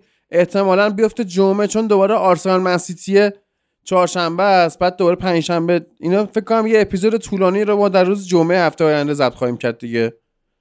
اینجوری بشه. امیدوارم که دوتا باشه ولی مردم هم خودشون دوست دارن زود به زود اپیزود بدیم ولی اگه دوتا نشد یه چیزیه که می‌تونید هفته آیندهش کلشو گوش کنید و مثلا لذتش رو ببرید. آره. بعد آره این تمومه. الان می‌خوایم بریم با مازیار همراه بشیم برای لالیگا. مرسی که ما رو گوش می‌کنید معرفی می‌کنید و در دو هفته آینده یعنی از امروز که 21 بهمن باشه تا دو هفته آینده هر کمک مالی در صفحه فنزان سایت فوتبال لب انجام بدید و به درگاه پرداخت ما پول بریزید. تمام و کمال در اختیار زلزله زدگان شهر خوی قرار می‌گیره و ما هر کاری که بتونیم براشون انجام خواهیم داد کما اینکه انجام هم دادیم قبلش. ولی خب حالا گفتم که شما هم اگه دوست داشتید توی این امر سهیم باشید می‌تونید از طریق درگاه پرداخت فوتبال لب این کار رو انجام بدید و دمتونم. واقعا گرم. بریم ما مازیار همراه بشیم. درود به همه شنونده های عزیز پادکست فوتبال لب. من مازیار هستم مجری بخش لالیگا. این هفته با امیر رئال امیر بارسا اشکان و احتمالا در ادامه رضا همراه هستیم. تو هفته ای که اختلاف بارسا با رئال اصلی ترین رقیب خودش به هشت امتیاز رسید. و هفته خوبی به رئال نبود دیگه در کل؟ و حالا بازی بعدی هم خیلی ریز بررسی می‌کنیم. و حالا خیلی وقتا نکشیم بریم سراغ بازی بارسا. اول هفته پیش اول از رئال شروع کردیم هفته از بارسا شروع می‌کنیم. می‌خوام که اشکان بیاد یه سلام علیکی باش داشته باشیم. اشکان چطوری؟ سلام خوبی؟ قربانت. اشکان این هفته که نمی‌خوای تقطی شده حرف بزنی؟ نه نه من معدب می‌زنم بیادب نبودی. تقطی شده حرف می‌زدی ما چه چیز دیگه برداشت اجرای همه شونات تدفیع شده. آره. تمام من سوال بازی می‌خوای سوال چیز بپرسی؟ نه نه. سلام کن سلام. باش. سلام خدمت تمام شنوندگان عزیز پادکست. بریم سراغ بازی بارسا سویا. بازی که خیلی حال داد بارسا یا مطمئنا با توجه به تغییرات خوبی که ژاوی بعد از تعویض انجام داد تغییراتی که شاید کسی فکرش نمی‌کرد یه مربی مثلا چه می‌دونم مربی که تازه وارد سطح اروپا شده یه دفعه یکی از اصلی ترین بازیکناش که خودش به شخصه میگه که این مثلا یه آدم مهمترین بازیکن منه تو تیم. مثلا دقیقه دقیقه دقیقه اول بازی مصدوم میشه و برنامه خیلی خوبی هم واسه جایگزینیش داشت. حالا می‌خوایم بریم سراغ تغییراتی که بعد اول از همه به نظرم با این موضوع تغییراتی که بعد از بیرون رفتن بوسکت انجام شد صحبت بکنیم و آروم آروم دیگه بریم جلو به گلا برسیم که بخشی ترین اصلی ترین بخش اصلی ترین بخش بازی بودن. خب اول از همه بگم که بوسکت بین دو تا سه هفته مصدوم اگه قرار باشه بازی منچستر هم برسه که احتمالا نمی‌رسه قرار مثلا با مسکن بازی بکنه. دمبله هم به اون بازی نمی‌رسه ولی میگن که جفتشون واسه بازی برگشت منچستر یا بازی اولی که با رئال توی کوپا ری داریم آمادن. حالا در حال ضعفی داخل تیم به شخص من دیشب ندیدم. یعنی اون تعویضا به جایی که بوسکتس که بشینه پیوت بازی کنه با دیونگ دیون یک کمی دوندگیش بیشتر شد به خاطر اینکه تو فاز دفاعی مسئولیت پذیرتر باید می بودن نبوده بوسکتس. ولی پدری به عنوان پیوت به جای بوسکتس قرار گرفت و کسی از فاز مخالف پدری که نمیشه گفت ولی خب چون که اونور زمین بود یه جایی جایی بود که کمتر پدری ازش نفوذ می‌کرد واسه همین میگم فاز مخالف. به حال پدری که رفت دبل پیوت با دیونگ بازی کرد کسی به داخل محوطه جریمه رفت و به نظر من کسیه این تو این بازی همون چیزی و همون بازی رو ارائه داد که تو میلان هم ارائه می‌داد یعنی بازی خوبه. بازی خوب با وینگرا و توپ نگه داشتن داخل محوطه جریمه و کمک به خلق موقعیت خلق موقعیت بین تو فضای کم. چیزی که واقعا تو بارسا بهش نیاز دارین شما. وقتی که توپو به محوطه جریمه به یک سوم حریف میرسونی دو حالت داره. یا اینکه بیرون این یا اینکه داخل محوطه این دیگه. و یا با اگه بیرون بودین که یا حالا سانت می‌کنن یا یه پاس خلاقانه میدن یا چه می‌دونم یه شوت بیرون از محوطه می‌زنن که تکلیفش مشخصه. ولی داخل محوطه جریمه خیلی فرق می‌کنه. داخل محوطه جریمه شما واقعا باستی به یه به یه درجه رسیده باشی که داخل محوطه جریمه اول از همه هول نکنی خونسرد باشی. و دوم از همه این که در لحظه در زمان کم درست این تصمیم رو بگیری که کسی واقعا تو این بازی نشون داد که آدمش هست و می‌تونه این کار انجام بده. وقتی کسی سر گل اول هم همونجور که دیدین کسی روی حرکت خوب کسی ما به گل رسیدیم. حرکتی که با بدن گذاشتن از توپ دفاع کرد و توی حرکت خیلی خوب توپ به آلبا یکی رسون که خیلی هم نفوذ کرده بود. ما از آلبا انتظاری همچین نفوذایی داریم. چون که به حال توی خط دفاع خیلی وقته که قرار نیست کاری انجام بده. توی خط دفاع در واقع بیشتر به کریستنسن سپرده بودن اون سمت زمین و از اونجایی که دیونگ هم اونور بازی می‌کرد دیگه خیلی ترسی از نفوذ نداشت آلبا. و به حال اگه هم نفوذی انجام می‌شد به خاطر اینکه سویا کلا بازی خیلی تدافعی انجام داده میگم بازی بدی انجام داد نیمه دوم واقعا خلق موقعیت واسه بارسا یه کمی سخت بود. سویایی که هم افت کرده بود انتظار یه همچین بازی تو نیمه اول نداشتیم. ولی خب تو نیمه دوم همونجور که سر گل اول یه اشتباهی کردن دیگه بعدش دیگه می‌خواستن بازی و یکم به نفع خودشون ببرن جلو و یکم حمله کنن یه گلی بزنن ولی خب موفق نشدن. به حال وقتی که یه گل می‌زنه تیمت دیگه یا قرار که گل بعدی رو بخوری و چه می‌دونم دوباره بازی مساوی بشه یا اینکه دیگه اون راه نفوذ رو پیدا می‌کنی و شروع می‌کنی به زدن گل یکی پس از دیگری. خب بریم سر صحنه گل. اول از همه این که بازی دادن آلبا رو من یه توضیح بدم درباره آلبایی که یه پاس گل و یه گل داد و یه نظر خیلی هم بهترین بازیکن زمین بود. ببینین فرق آلبا و بالده توی یه بخش زیادیش تجربه است. ولی حالا می‌خوام بگم که چرا جاوی توی چه بازیهایی می‌خواد از والبا استفاده کنه و چه بازیهایی از بالده. خب اصل اصل اصل بازی دادن به آلبا استراحت دادن به بالدست. یعنی که این چیزیه که این حرف اولیه که جاوی موقعی که داره آلبا بازی میده تو ذهن خودش مدام تکرار می‌کنه. اینکه آلبا این بازیکن قرار نیست مثلا چه می‌دونم تا دو سال دیگه اصلا تو تیم باشه اصلا سال دیگه معلوم نیست که بخواد باشه یا نه. اصل اول موضوع استراحت دادن به بالده هست. ولی آلبا واسه یه سری بازی ها نظر خودم بخوایم به شخصه واسه یه سری بازیایی که تیم حریف خیلی دفاعی خواد بازی بکنه. توی موقعیت هایی که ما توپ رو در دست داریم و مدام داریم به تیم حریف فشار میاریم و به ساند های خوب نیاز داریم تجربه آلبا بیشتر از نیروی جوانی بالده به ما کمک می‌کنه توی اینجور بازی ها و ما به سانت های خوب به پاس های کلیدی یه هوی آلبا خیلی نیاز داریم. به نفوذهای خوب آلبا. میگم بالده از خیلی نظرها بهتر از آلباه ولی توی همچین بازیهایی که بیشتر دفاع چپ بایستی حمله بکنه و ما به اون فاز هجومیش نیاز داریم آلبا بهتره. و دیگه خیلی هم خسته نمیشه. چون که معمولا مخصوص الانی که در این دبه پیوت بازی می‌کنیم دیگه خیلی لازم نیست که برگرده سر همه موقعیت ها عقب و واسه همین در واقع بهتر می‌تونه ازش استفاده کنه. بهتر از فصل پیش که مجبور بود کل اون سمت به دوش بکشه در حالی که اصلا نه می‌تونست نه سنش رو داشت که بخواد این کار انجام بده. بازی دیونگ تو این بازی وحشتناک خیلی وحشتناک خوب بود و یه سری قطع توپای وسط زمین یه سری حرکت هایی که توی دفاع انجام می‌داد اینا قشنگ معلومه که دیونگ از اون فاز از اون فاز هجومیش خارج شده. یعنی کلا دیگه ما دیونگ رو داخل محوطه جریمه نمی‌بینیم.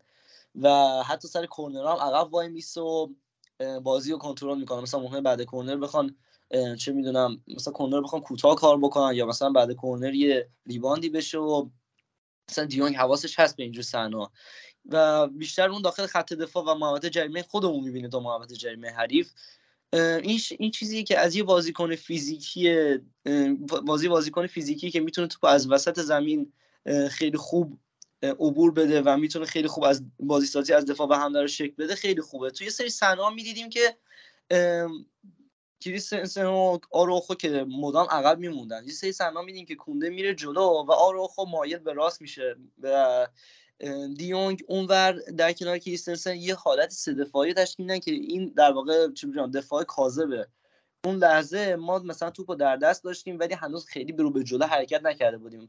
دیونگ اون عقب میره که بازی سازی از عقب شکل بده. کاری که کاری که تو بارسا متفاوته. چرا که مسی سالهایی که توی بارسا بود این کار انجام میده. به عنوان وینگر برمیگشت توی نقش هافبک و توپو به خودش به جلو می‌برد که این کار یک کمی تا آخر یک کمی آخرش خطرناک شده بود. چرا که ما اصلا توی رسوندن توپ از دفاع به مسی هم تحت پرس تحت پرس بسیار زیاد و مشکل برمیخوردیم و این مشکلات پیش میومد که مثلا یه سری صحنه رسوندن توپ فقط به مسی ما پرس می‌شدیم و گل میخوردیم.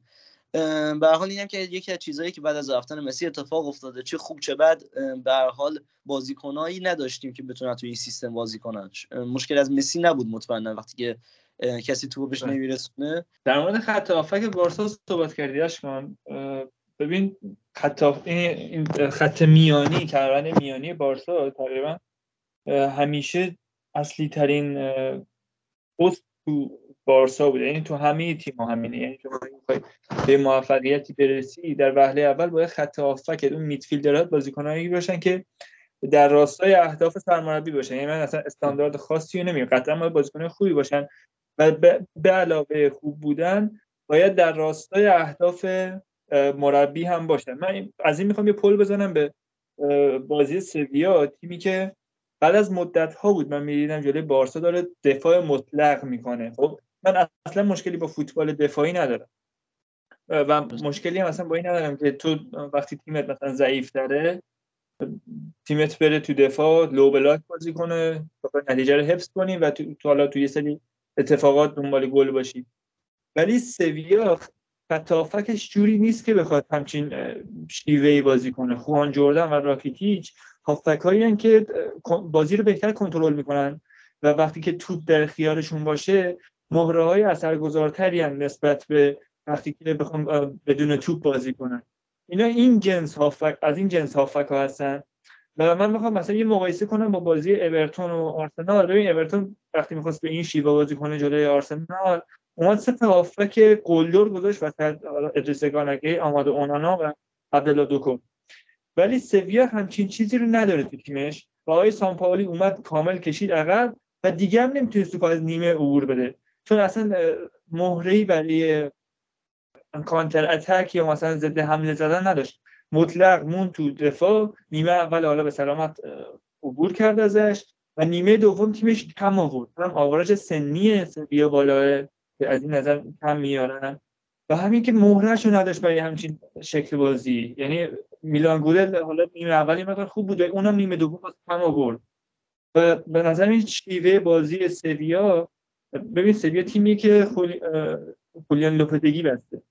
لوپدگی مربی که علاقه زیادی به مالکیت توپ داره. تو سویا اینو می‌خواست جا بندازه و بازیکنایی رو خرید که برای این سبک مناسبن. و آقای سامپاولی باید همون رو ادامه بده حداقل تا وقت تا یه پنجره نقل انتقال بتونه تیم خودش رو به سبک خودش ببنده.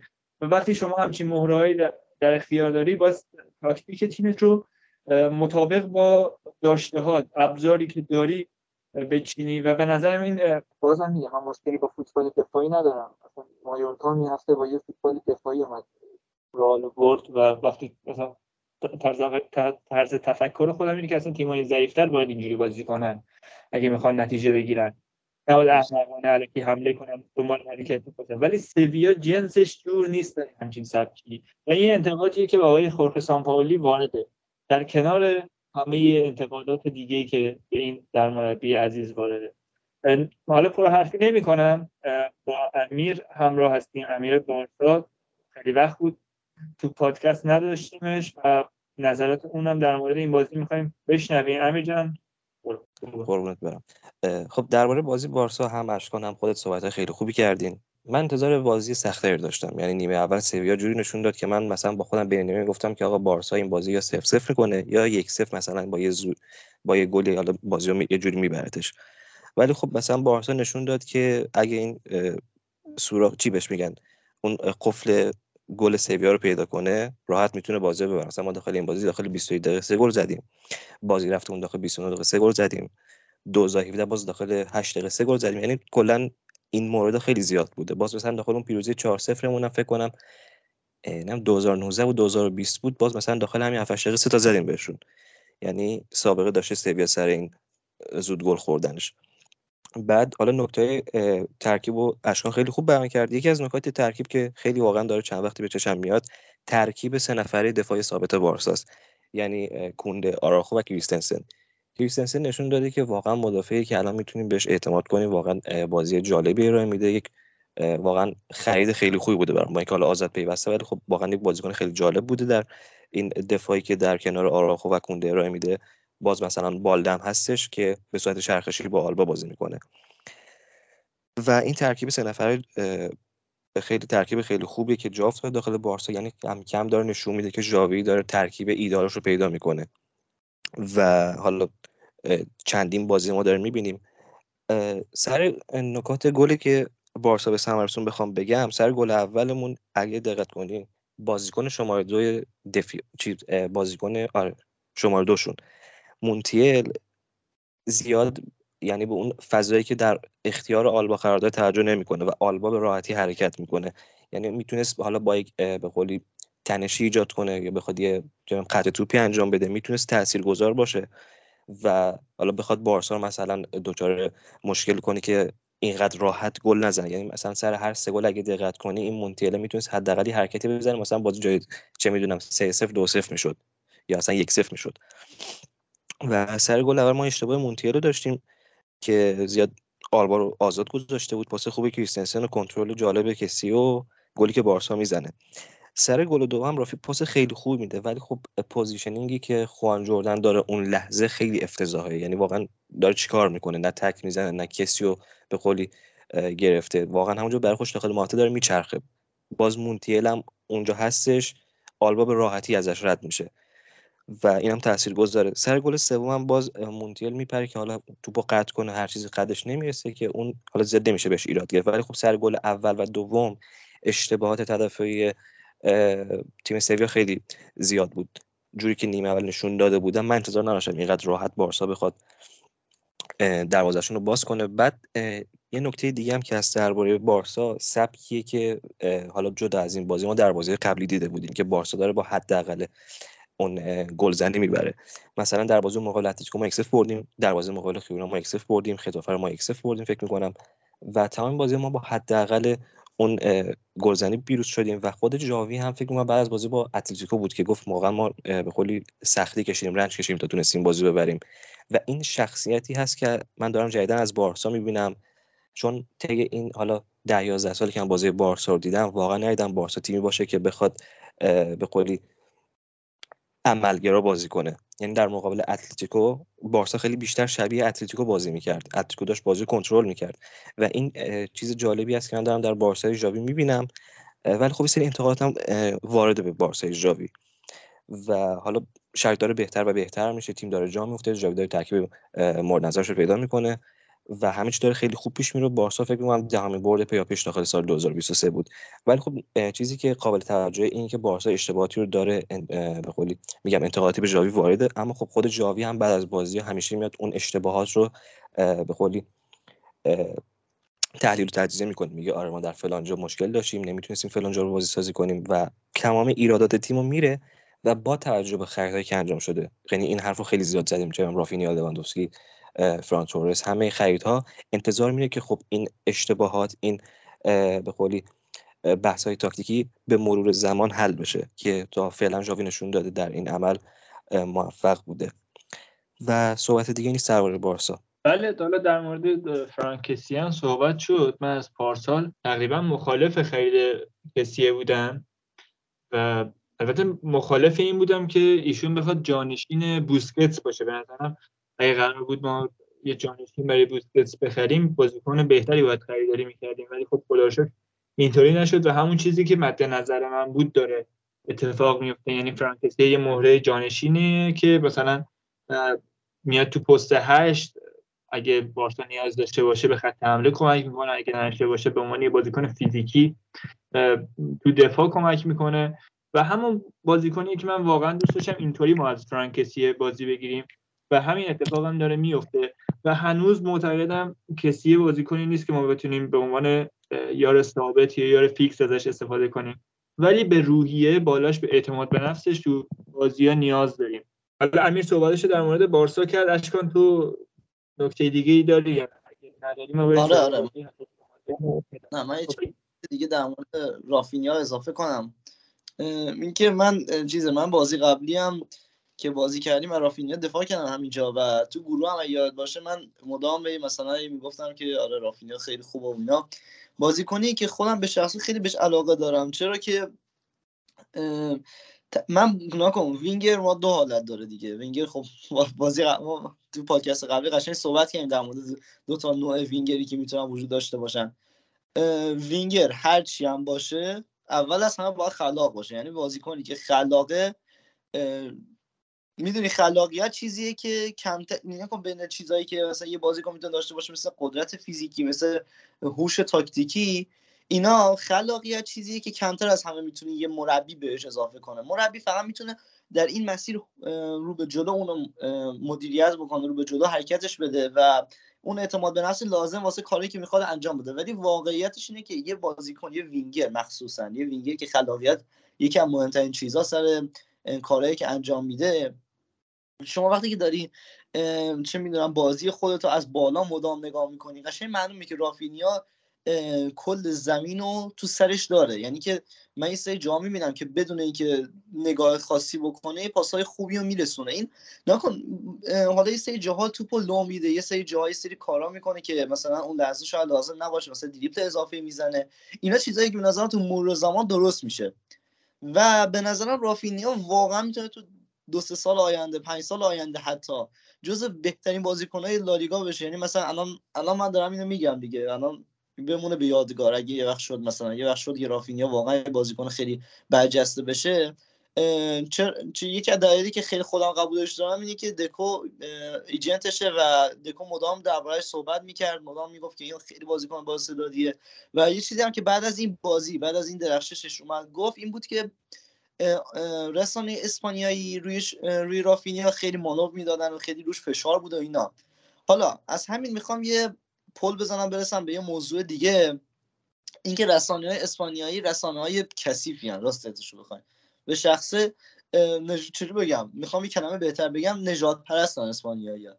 مدام اینو به چشم دیدم که بازیکن اسپانیایی میان تو زمین افتضاح بازی می‌کنن. یا چند تا بازی فیکس مثلا بوسکتس و پیکه و آلبا مگه نبودن؟ یه مدت مثلا بهشون توی ما حالا به شخصه نمی‌دونم فکر کنم چند جای دیگه پخش شده بهشون می‌گفتن گاو.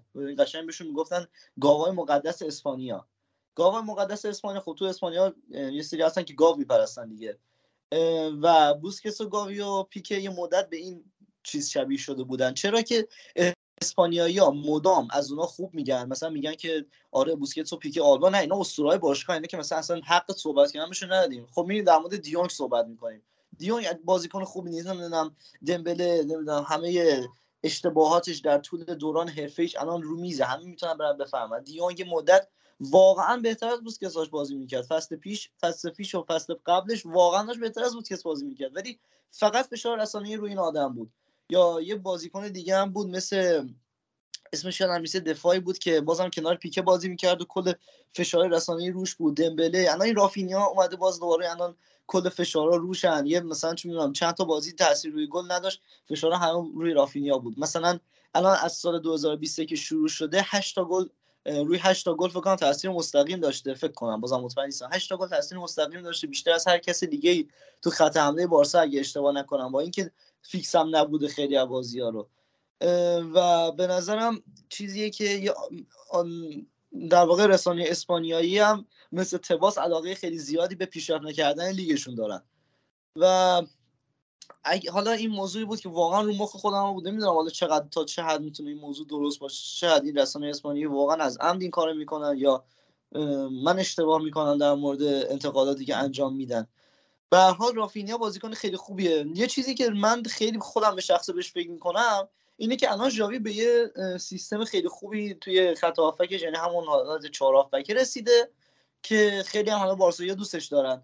در نبوده بوسکت من چند وقت پیش گفتم یه بازیکن دیگه مثل آمراباد مثل بروزوویچ می‌تونه جاش بازی کنه. یعنی که اون پست بوسکت پست الان دیگه پست خاصی نیست. الان دیگه ما از اون پاسای تک ضربه خیلی خفن بوسکت دیگه نمی‌بینیم. بیشتر تو کاری پرسینگ کمک می‌کنه و توی شکل دادن به خط دفاع و کنترل بازی که این چیز خیلی خاصی از یه بازیکن نیست و هر چی که یه بازیکن سطحش بالاتر باشه اون بهتر انجام میده. لازم نیست اون بازیکن حتما بوسکس باشه.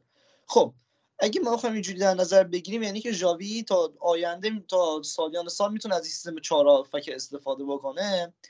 ولی یه موضوعی که منو میترسونه اینه که انتخاب جای بین رافیلیا و دمبله بعدا قرار هست اونقدی سخت بشه که مثلا چه می‌دونم توی بازی از سیستم چهار فکش بگذره و ما اون بازی از دست بدیم. چرا که فقط بخواد از رافینا و دمبله استفاده کنه. به هر حال الان این چیزیه که توی ذهن خودم به شدت افتاده. نکنه یه روزی برسه که رافینیا و دمبله سطح خیلی بالایی داشته باشن ولی ما ندونیم کدومشون رو بازی بدیم. یعنی حالا نمی‌دونم حالا بچه‌های دیگه بچهای بارسایی کسایی که بیشتر می‌دونن یا رضا امیر خواستن در مورد موضوع حرف بزنن این چیزیه که خودم خیلی بهش فکر می‌کنم به شخصه. روزی می‌رسه که مثلا این اتفاق بیفته یا نه. اگه کسی حرفی داره دربارش اگر نه هیچ. بله انشالله که این اتفاق نمیفته. ما یه سری هم به بازی اتلتیکو مادرید بزنیم. این چند هفته بعد از دربی مادرید خیلی کم در مورد این تیم صحبت کردیم و این هفته هم قرار نیست در موردش صحبت کنیم چون امیر اتلتیکو خودش نمیاد. ما هم حالا خیلی پیگیر اخبار و بازی این تیم نیستیم. امیر خودش باید تیم باید پیگیری کنه. ما به اندازه اون مسلط نیستیم. رو اتفاقات رو اتفاقاتی که پیرامون اتلتیکو میفته ولی یه چیزی که این هفته توجهمو جلب کرد مهاجم تیم خطافه بود آقای اونال که من اینو میشناختم. جلوی خودمونم بازی خوبی انجام داده بود و این بازی برای اتلتیکو گل زده گلزنی کرد. مهاجم ترک تبار خطافه من مشکلم با فامیلی این بشره. این دقیقا جدش داشته چیکار می‌کرده که وقتی رفتن ازش پرسیدن آقا فامیلی چی باشه گفته اونال. مشغول چه کاری بوده دقیقا؟ به حال مثلا یه هفته بعدی اتلتیکو مثلا از دگردیسی مثلا اسم هاردکور و بلوجاب و اینا گل خورد. حالا ما خیلی تعجب نکنیم. دوستان شرمنده این جوک مازیار نگرفت.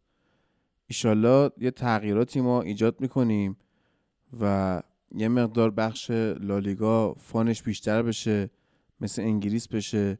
حالا نمی‌دونم اشکال این که بعضی از جوکا نمیشینه چیه؟ مثلا اشکال از همتیمیه اشکال از ضبط اسکایپیه نمی‌دونم. انشالله که درست میشه. در مورد بازی اتلتیکو کسی صحبتی چیزی داره؟ کلا اوضاع اتلتیکو. اوضاعشون اصلا خوب نیست.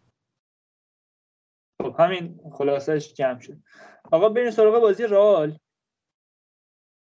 بازی که رال مادرید یکیچ از مایورکا شکست خورد. ما من فکر اپیزود قبلی بود یا اپیزود قبلش؟ دقیق یادم نمیاد. امیر گفتش که رئال مثل هفته قبل مثل پارسال نتیجه گرفته. و روند امتیازگیری رئال تقریبا همون جوری بوده. یعنی نمیاد هفته 19 هم اگه 43 امتیاز گرفته مثلا پارسال هم همین قد گرفته بود. و ولی من می‌خوام یه مقایسه کنم رئال رو روند امتیازگیریش رو. به نظرم تفاوتی که رئال این فصل با رئال پارسال داره نوسانه. یعنی رئال پارسال ببین اون هفتهایی که سکته ایجاد می‌شد و امتیاز نمی‌گرفت. مثلا هفته اول بود هفته مثلا ششم بود بعد می‌رفت مثلا تا هفته 13 و 14 هم بعد مثلا هفته 20 یعنی 5 6 هفته نتیجه می‌گرفت بعدش مثلا یه بازی مساوی یا باخت امتیاز از دست می‌داد. ولی امسال شرایط فرق کرده.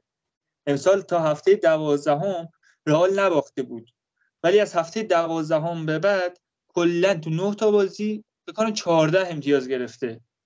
یعنی خیلی آمار بدیه. یعنی شما فکر کن رئال تو 11 بازی اول از 33 امتیاز ممکن 31 امتیاز گرفت و تو نه بازی بعدی از 27 امتیاز ممکن فقط 14 امتیاز گرفت. یعنی این نوسانه خیلی داره طولانی میشه. یعنی ما خیلی خوب فصل شروع کردیم و الان یه افت خیلی بدی رو داریم تجربه می‌کنیم و ما هم جوری که مثلا سالهای قبلی می‌گفتیم لیگ برای قهرمانی تو لیگ ما نیاز به ثبات داریم. بعدا رئال امسال اون ثبات رو نداره. ما به روند امتیازگیری بارسا نگاه کنیم اون هفته که امتیاز از دست داده مثلا هفته اول بوده جلوی رای وایکانو بعد رفته هفته نهم جلوی رئال مثلا باخته بعدش رفته هفته 15 هم بعد مثلا هفته حالا ما تا هفته 21 میره اگه مثلا بخوایم جلوی ویارال هم فرض بگیریم که امتیاز از دست بدیم. و این ثباته وجود داره. ما بارسا رو دیدیم تیمی دیدیم که مثلا 5 6 تا بازی پشت سر هم بتونه ببره. خب رئال رئال همچین تیمی نبود. بعد از اون طول طوفانی یه افت خیلی شدیدی کرده. می‌خوام اول رضا بیاد در مورد این بازی و حالا این چیزی که من در موردش توضیح دادم صحبت کنه. بعدش هم حالا با امیر همراه میشیم. رضا جان برو دیگه خودت. درود به تو مازیار و همه شنونده آره مازیار ولی من یه کله حرفتو قبول دارم کلیت حرفتو ولی کامنتی هم دارم در موردش. کن این نوسانه به نظر من نوسانی نبوده که بیش تاکتیکی بوده باشه. چون مثلا امسال به نظرم تاکتیک ما کلا مشکل داره. از لحاظ تاکتیکی کلا امسال تیم آنجلوتی تو بنبست بوده. حالا چرا این نوسانه ایجاد شده؟ به نظر من هفتهایی که با تیم‌های ضعیف‌تر بازی داشته نتیجه گرفته. تیمای قوی تر به پستش خورده مثل اون هفته که بارسا بازی داشتی مثلا حتی بارسا خب تو لالیگا با تونستیم شکستش بدیم. پس توی بازی حالا سوپر جام به مشکل خوردیم. و یا حالا مثلا مایورکایی که دست ما رو خوند دست آنجلوتی رو خوند. حالا من توضیح بیشتر میدم در مورد مایورکا. تونستیم ببریم. والنسیا ضعیف پستمون خورد. چه ضعیفتر پستمون خورد. تونستیم ببریم. و یه همچین مشکل داستان هایی داشتیم که ما به حریفمون یا اینکه بازیکنمون که مصوم بودن یا نبودن به نظرم باعث نوسان شده این فصل. ولی آنجلوتی خودش مشکلات عدیده ای داشته. من هفته قبل نمی‌خوام در مورد بازی والنسیا زیاد صحبت کنم چون هفته قبلم که صحبت می‌کردیم چند دقیقه قبل از شروع بازی والنسیا بود ضبطه بود. من گفتم این بازی که ما راحت می‌بریم با اختلاف. و دویچ هم بردیم. خیلی بحثی نداشت اون بازی. ولی بحثی که پیش اومد مسئولیت بنزما بود که ما حالا من صحبت می‌کنم در موردش که چه مشکلی ما تو خط جلومون داریم. ولی یه مقدار بخوام در مورد بازی مایورکا صحبت کنم و از قبل در مورد چرخه زندگی استاد آسنسیو صحبت کنم. مثلا یه کارالی دیدم اینو گذاشته بود حالا به شوخی ولی واقعا هم اتفاق میفته آقای آسنسیو رو نیمکته؟ میاد داخل زمین. یه بازی خوب می‌کنه یه گل می‌زنه یه کاری می‌کنه. هفته بعد فیکس میشه گن می‌زنه بازی. هفته بعد بیرون کرد دوباره همین داستان این چرخه تکرار میشه. دقیقا این چرخه چجور تکرار شد؟ تو بازی قبل اومد گل زد. این هفته با مایورکا فیکس شد.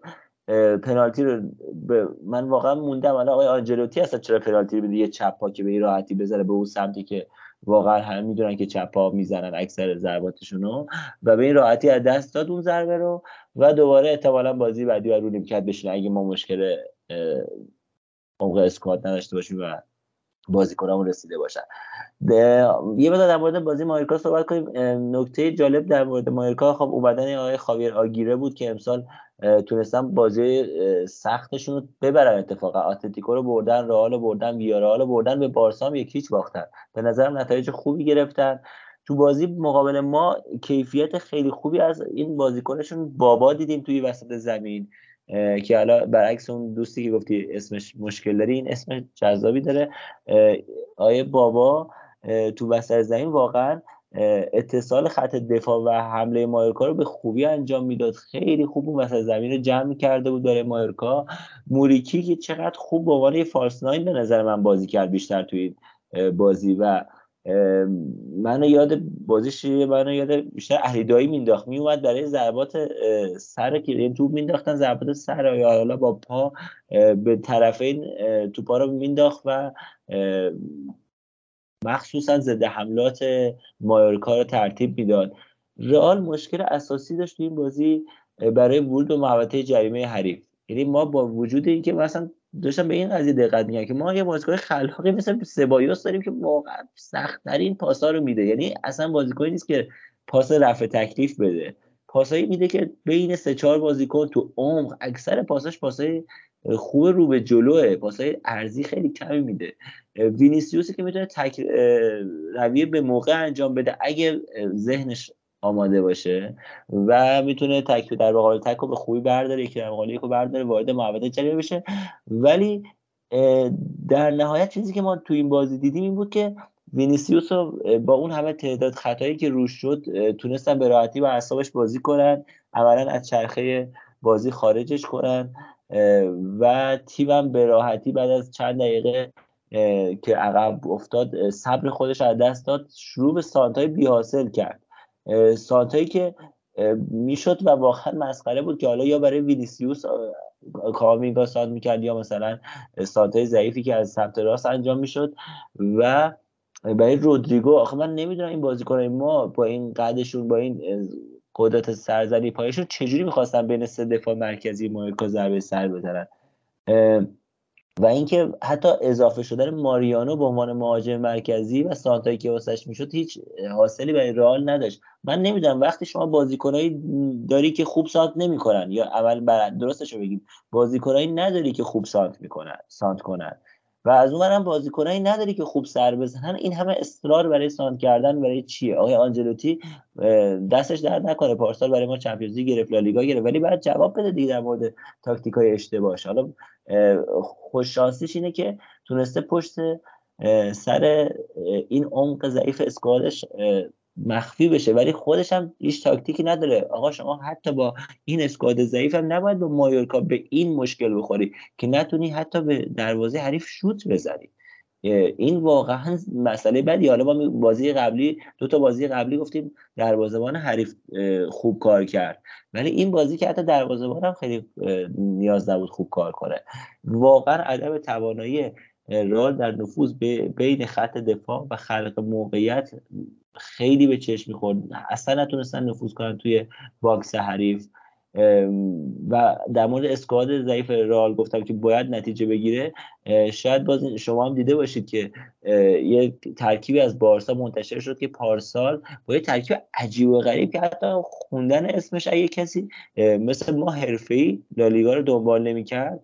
خوندن اسم بعضی بازیکنهای بارسا احتمالا سخت بود از اون ترکیب و شاید یه تعداد از بازیکنای اون ترکیب پارسال بارسا برای مایورکا که تونستن همین مایورکا رو شکست بدن حتی یادشون نیاد که اونا کی بودن.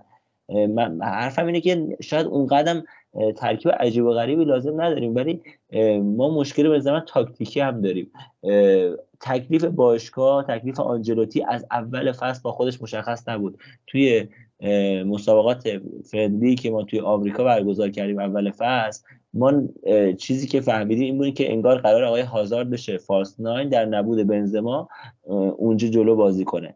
ولی آیا تو فصل اینو ما دیدیم؟ خیر. بعضی وقتا ماریانو اومد بعضی وقتا رودریگو جلو بازی کرد بعضی وقتا آسنسیو. حتی میگم تکلیف آقای آنجلوتی با خودش مشخص نیست که آقا فوروارد شما در نبود بنزما کیه؟ در نهایت می‌خوام حرفامو خلاصه کنم با این حرف که ما در نبود بنزما و استفاده از مثلث آسنسیو وینیسیوس و رودریگو پنج بازی انجام دادیم که چهار تاشو باختیم.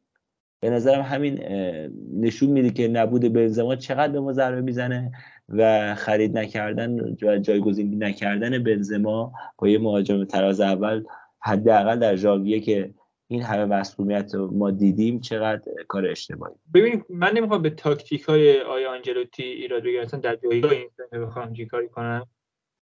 ولی به نظر مشکلی که رئال آنجلوتی داره اون وابستگی بود که پارسال شما به ستاره هاتون داشتین و امسال اون ستاره ها افت کردن. مودریچ کروز فدوالورده بنزما هیچ کدوم بازیکنهای حتی کورتوا بازیکنهای پارسال نیستن. و این داره به شما آسیب می‌زنه. وینیسیوس یادم اشاره کنم بهش. وینیسیوس همون بازیکنی که ما پارسال می‌دیدیم نیست. و اینکه شما دیگه اون ستاره ها نداریم بازیکنایی که خیلی از بازی بازی براتون در آوردن واقعا. و این به نظر یکی از مشکلات بزرگ رئال توی این فصل که ستارهاش دیگه اون فروغ فصل قبل رو ندارن. حالا بعضیشون به آخر خط رسیده باشه. من فکر کنم تونی کروس دیگه حالا یه سری خبرهای شنیدیم که آخر فصل می‌خواد از فوتبال خدافظی کنه. ولی به طور کلی به نظرم مشکل این وابستگی به ستاره هاست.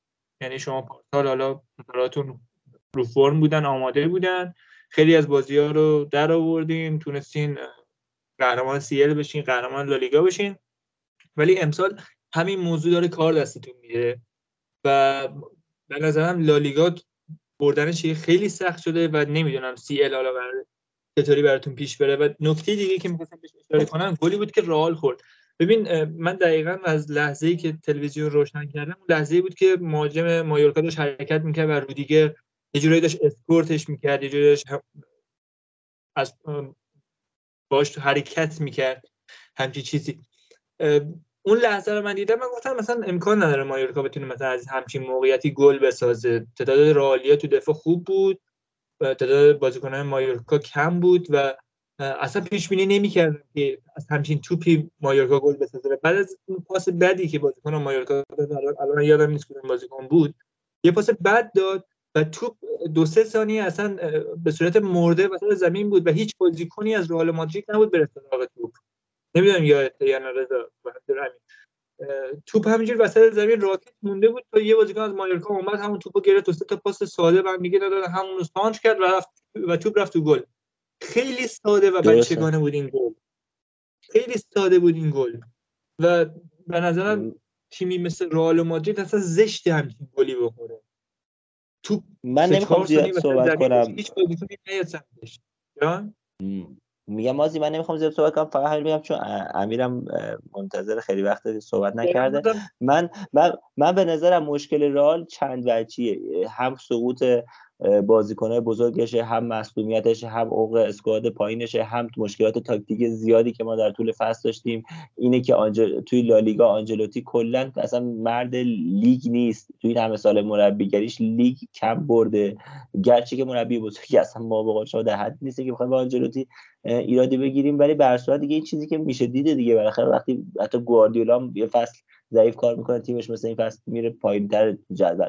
قرار نیست همه مربی هر سال قهرمان بشن ولی برسات مشکلات ما چند وجهیه خیلی زور در موردش صحبت کردیم. ولی یه سری مشکلات آنجلوتی نتونسته توی یکی دو سال حل کنه. یکیش اینه که فکر پارسال اگه خاطرت باشه. من هر چی بود می‌گفتم ما روی سانت مشکل داریم. هر کی سانت کرده ما تونسته موفق باشه گل بزنه. بریم گلایی که پارسال ما خوردیم و نگاه کنیم. برابر چلسی سیتی فلان فلان. همه جا ما رو خود بارسا رو سات هر کی ساد کرد به ما زد. این جا همین دیگه ساد, ساد کردن راحت زدن. حالا در مورد اون چند ثانیه که گفتی تو اون وسط زمین چیز بود اینم به نظر من باز بعد آجلوتی داره اشتباه می‌کنه. حالا میگم باز این حرفی که بگه آقا شاید در چه جایگاهی هستی آجلوتی ایران دیگه و چیزی که داریم می‌بینیم و اتفاق میفته اینه که آقا آیه شوامنی یه بازیکن خیلی خوبه ولی به نظر من خود آجلوتی که دوباره حتی شاید به این من شایدم نسونیمه حرفو زده بود.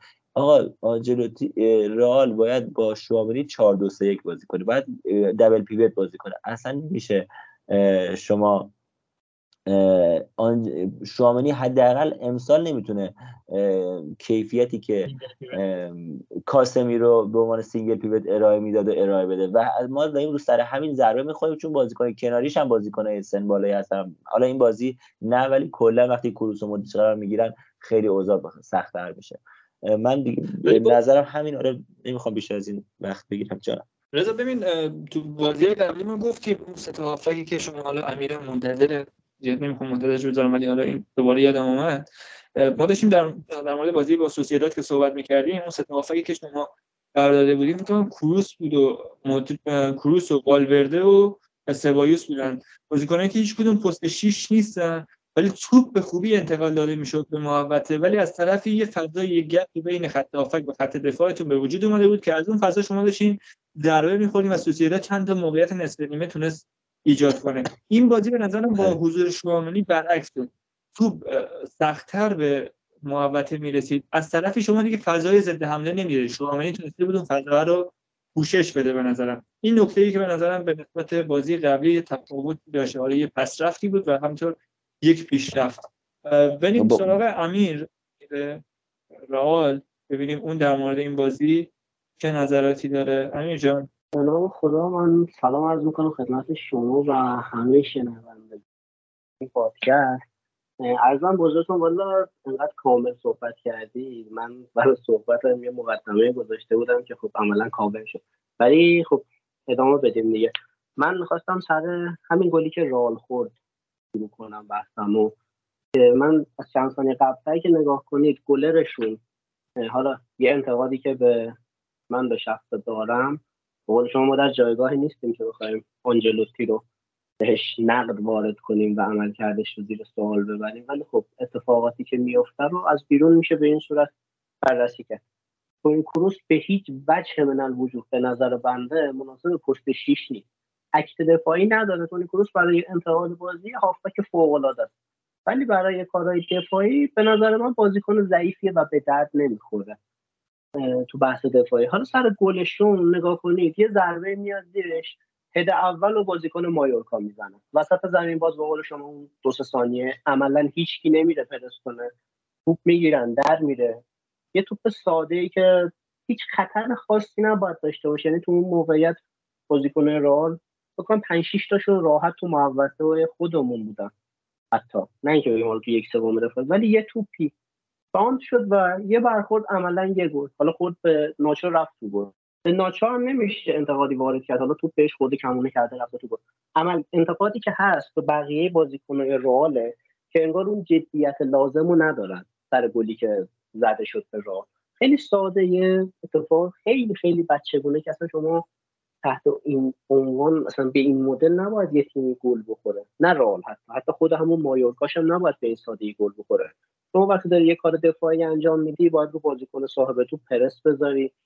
سعی کنید برتری نفری ایجاد کنید تو کار دفاعی خودتون که بازیکن نتونه به سادگی کاری که دلش می‌خواد انجام بده. شما از چه بازیکن مایورکا چه بازیکن دیگه یکی کشور خودمون فاصله بگیری داری بهش فرصت میدی که فکر کنه نگاه کنه گزینه ها رو بررسی کنه. کاری که دلش می‌خواد انجام بده. اتفاقی که سر گل رئال افتاد. اون نیومدن پرس نکردن یه سانتی اتفاق افتاد رفت تو عملا خیلی چیز گلی که خوردیم واقعا گل بچگونه و مزخرفی بود. از این گلایی که وقتی می‌خوری پتانسیلی رو داری بلنشی تقطی شده صحبت کنی در مورد بازیکن‌ها خانواده‌شون. ولی خب از این بگذریم. دیروز پیروز بود داشتیم که گروه صحبت می‌کردیم. حالا به شوخی هم گفتم. گفتم من رو می‌خوام بردارم دوباره بیام رو چند نفر ردشم بدم یکی از همینا جناب وای پرزه. اپیزود دو تا قسمت قبل که حالا من اولین تجربهم بود داشتیم در مورد بازیکن صحبت می‌کردیم. گفتم گفتم اگه کریم بنزما مصدوم بشیم ما دیگه عملا گزینه ای نداریم. و بازی کردن با فالس ناین به نظرم تو رئال جواب نمیده. حالا اصلا خود شماره نهی که بازی رودریگو بود یا حتی ماریانو بود که اصلا کلا ماریانو رو نظرم هفته قبلترم گفتم به نظر مثلا کلا به درد نمی‌خوره و مفت گرونه اینو بذاری رو دیوار مهربانی بین پنجره های نقل و انتقالاتی به نظرم بر نمیدارم و میمونه هم اونجا ولی خب شانس گند ما این جانشین آقای بنزما بنزما هم اگه مصدوم بشه ما عملا انگار داریم با ده نفر بازی می‌کنیم. ولی تاثیر خود کریم بنزما رو تو بازی رئال بخوایم بررسی کنیم خب کریم ما انتظاری که ازش تا قبل تر داشتیم ما کریم بازیش خودمون رئالی حالا میگم میگن خیلی فوشش می‌دادن تا قبل اینکه رونالدو بره. ولی تاثیر بازی بنزما خیلی روی خود جریان زمان رونالدو مشخص و مشهود نبود. اما از وقتی اون رفته بازی کردیم به نظرم بیشتر به چشم اون تایمی که کریستیانو رونالدو بودیم به عنوان کسی بازی می‌کرد که میساخت تا رونالدو بزنه. یه بازیکنی بود که مکمل کریستیانو رونالدو بود. کنم دیدیم چند بار. حالا جای مختلف هم دیگه رو می‌بینن میان که آقا رفاقت خیلی خوبی دارن. کریم خیلی از خود گذاشته بازی می‌کرد برای رونالدو که زننده گلا بیشتر اون باشه. و از نظر من کریم واقعا بازیکن خوبیه در این زمینه که موقعیت می‌سازه میچرخه توپا رو بین فضا انتقال میده. ولی خب وقتی بنزما نباشه چی؟ ما همچین بازیکنی داریم. مشخصا نه. اگه اشتباه نکنم ال کلاسیکوی پارسال بود که ما چهار هیچ باختیم. ما اومدیم از مودریچ به عنوان فالس ناین استفاده کردیم. در نبود بنزما دیدیم هم که چقدر بد بودیم و اصلا نتیجه نمیده. چرا؟ چون هر بازیکنی بالاخره توانایی خاص خودشو داره. و این مشکل هست که ما واقعا نمی‌تونیم در نبود بنزما اون جلو هارمونی که داریم و داشته باشیم وینیسیوس بازیکن خوبیه okay. رودریگو بازیکن خوبیه okay. ولی خب وقتی که یه مشکلی پیش میاد یه سری بازی مثل همین بازی شروع می‌کنن تیم حریف به خطا کردن رو اعصاب شما راه رفتن. وینیسیوس می‌دونیم که هنوز انقدر بازیکن بزرگی نیستش که بتونه تو این صحنه ها خودش رو کنترل کنه. از کوره در میره کارایی می‌کنه که اصلا نیازی نیست انجام بدی. مثلا تو همین بازی قبل جلو مایورکا سه چهار جا رفت اصلا خطای عمدی کرد که نیازی به این کارا نبود. ولی خب به لحاظ روانی آمادگی لازم واسه همچین بازیهایی رو که کار گره می‌خوره نداره. از این مفصل بگذریم. همونطوری که خودتون صحبت کردی ما یکی از مشکلاتی که داریم بعد از رفتن کاسمی رو اون فاصله ایه که بین خط دفاعی و خط هافکمون تو ضد حمله ایجاد میشه. رو به عنوان تکافک دفاعی خیلی خوب می‌تونست فضا رو پوشش بده جمع کنه پشت مدافع چپ و راست ما رو ببنده. نواقصی داشت نمیگیم بازیکن کاملی خیلی هیچ کس کامل نیست. ولی کاسمیرو بازیکنی بود که به واسطه اون تجربهش قدرت بدنی که داشت بازیکنی که داشت می‌تونست این کار رو انجام بده. تونی کروش مناسب پست 6 نیست به نظر من همونجوری که گفتم. شامنی هر چقدر جوون و آینده دار و به درد بخور ولی الان نمی‌تونه اون جای خالی پر کنه با صحبتی که اگه اشتباه نکنم رضای عزیز گفت من موافقم. توی این سیستم به نظرم رئال 4 2 3 1 بازی کنه موفق تره که شما دو تا هافبک داشته باشید بتونن رو دست هم فضاها رو پوشش بدن. مثلا اصلا حالا از این منظر نگاه کنیم 4 2 3 1 یه جورایی سیستم مورد علاقه خودم هم هست. ولی خب بحث اینه که ما با این داشته هامون حالا صحبتش خیلی شده نمی‌خوام تکرار مکررات کنم. نمیشه رقابت کرد. ما نیاز به این داشتیم که تیم تقویت بشه و نشدیم. حالا یه گریزی بزنیم و جام باشگاه جهان قرار بازی کنیم. یا آنالیز ساده از بازی رئال مشخصی که چپ و راستای رئال رو میشه زد. تو سانت ها رئال آسیب پذیره. و خیلی راحت میشه به رئال زد. حتی به نظرم ما تو جام باشگاه جهان هم قرار به مشکل بخوریم. و اگه قهرمان نشیم من یکی اصلا تعجب نمی‌کنم. خب نمی‌دونم نظرتون به چه صورته ولی من یکی احتمال اینکه قهرمان نشیم و از اینکه قهرمان بشیم حتی بیشتر می‌دونم. چون با این وضعیت رال اصلا فرم خوبی نداره مسئولیت و اذیت کننده شرایطی که فعلا هر تیم حاکمه فاصله ای که افتاده اینجوریه که ما نه به لحاظ روانی اوضاع خوشی داریم از جام جهانی به این ور ما کلا اوضاع خوشی نداشتیم. یکی از تبعات و آورده های حالا این محدود جغرافی های برای ما می‌تونه همین جام جهانی باشه که هم فرم تیم رو خراب کرد همینو. ولی خب ظاهرا آقای آنجلوتی تو فصل دومش مشکل داره توی رئال مادرید حداقل اینجوری به نظر می‌رسه. وقتی که ما تو دوره اولش اومد ما همون سال اولش رفتیم بایرن رو با اون خوبی بردیم اتلتیکو رو تو فینال بردیم قهرمان Champions League شدیم. سال بعدش ما همین مشکلی که امسال داریم رو داشتیم. هافبک دفاعی تیم رو از دست دادیم. تونی کروس مجبور می‌شد پست 6 بازی کنه. ما یه time ی از فصل خوب بودیم. اون موقع اگه اشتباه نکنم ما حتی رکورد 22 تا بازی نباختن رو ثبت کردیم اگه اشتباه نکنم. و بعد از جام باشگاه جهان ما حتی ما قبل از جام باشگاه جهان صدر جدول بودیم. با بارسا اختلاف خوبی داشتیم. بعد از جام باشگاه جهان دوباره برق کامل برگشت. یعنی ما شروع کردیم امتیاز از دست دادن تیم دوچار یه افت شد. اومدیم اومدیم صدر رو به بارسا تحویل دادیم چمپیونز لیگ از دست دادیم. این اتفاقاتی که ظاهرا تو فصل دوم برای آنجلوتی میفته شاید مشکل یه بخشیش از خودش باشه یه بخشیش به خاطر اتفاقات مدیریتی پشت پرده رئال باشه. ما می‌دونیم آیه پرز هر چقدر مدیر عامل فوق العاده هم باشه ولی خب آدم مستبدیه. زیاد به حرف مربی خیلی توجه نمی‌کنه. مخصوصا که الان دیگه آنجلوتی به نظر میاد که داره باشون همکاری می‌کنه و راه میاد. به نظر من که حداقل اینجوریه. چون با پر واضح مشخصی که ما این مشکل رو داشتیم هفته پیش مازیار اگه اشتباه نکنم خودت گفتی گفتی کانسلو به رئال مادرید پیشنهاد شد به بارسلونا پیشنهاد شد. خب ما به راحتی می‌تونستیم کانسلو رو بگیریم. و این باعث می‌شد که حداقل ما سمت راستمون یه ذره تقویت بشه بهتر بشه. حالا تو چپ می‌تونیم آلاوا رو بازی بدیم و رودریگو رودیگر رو بذاریم وسط. خب ما کانسلو رو نگرفتیم آلاوا رو به دلیل مصونیت از دست دادیم میلیتا رو به دلیل مصونیت از دست دادیم. ما الان اینجوری شد که از دفاعهایی که داریم همین الان ما سه تاشو به علت دو تاشو به علت مصونیت از دست دادیم. یه دفاع چپمون مصدوم شد مندی. و مشکلات زیادی تو این زمینه داریم. خیلی پرحرفی کردم عذرخواهی می‌کنم. اگر سوال چیزی هست من در خدمتتون هستم. نه همه نکات رو خیلی کامل جامع گفتی. رضا نکته داری در مورد بازی رئال و بطور کلی شرایط رئال و حالا جام باشگاه جهان اضافه کنی؟ نه فقط می‌خوام بگم که حالا ما کم مشکلات و بدبختی داشتیم. این وسط جا باشگاه جهان شد قوز بالا قوز.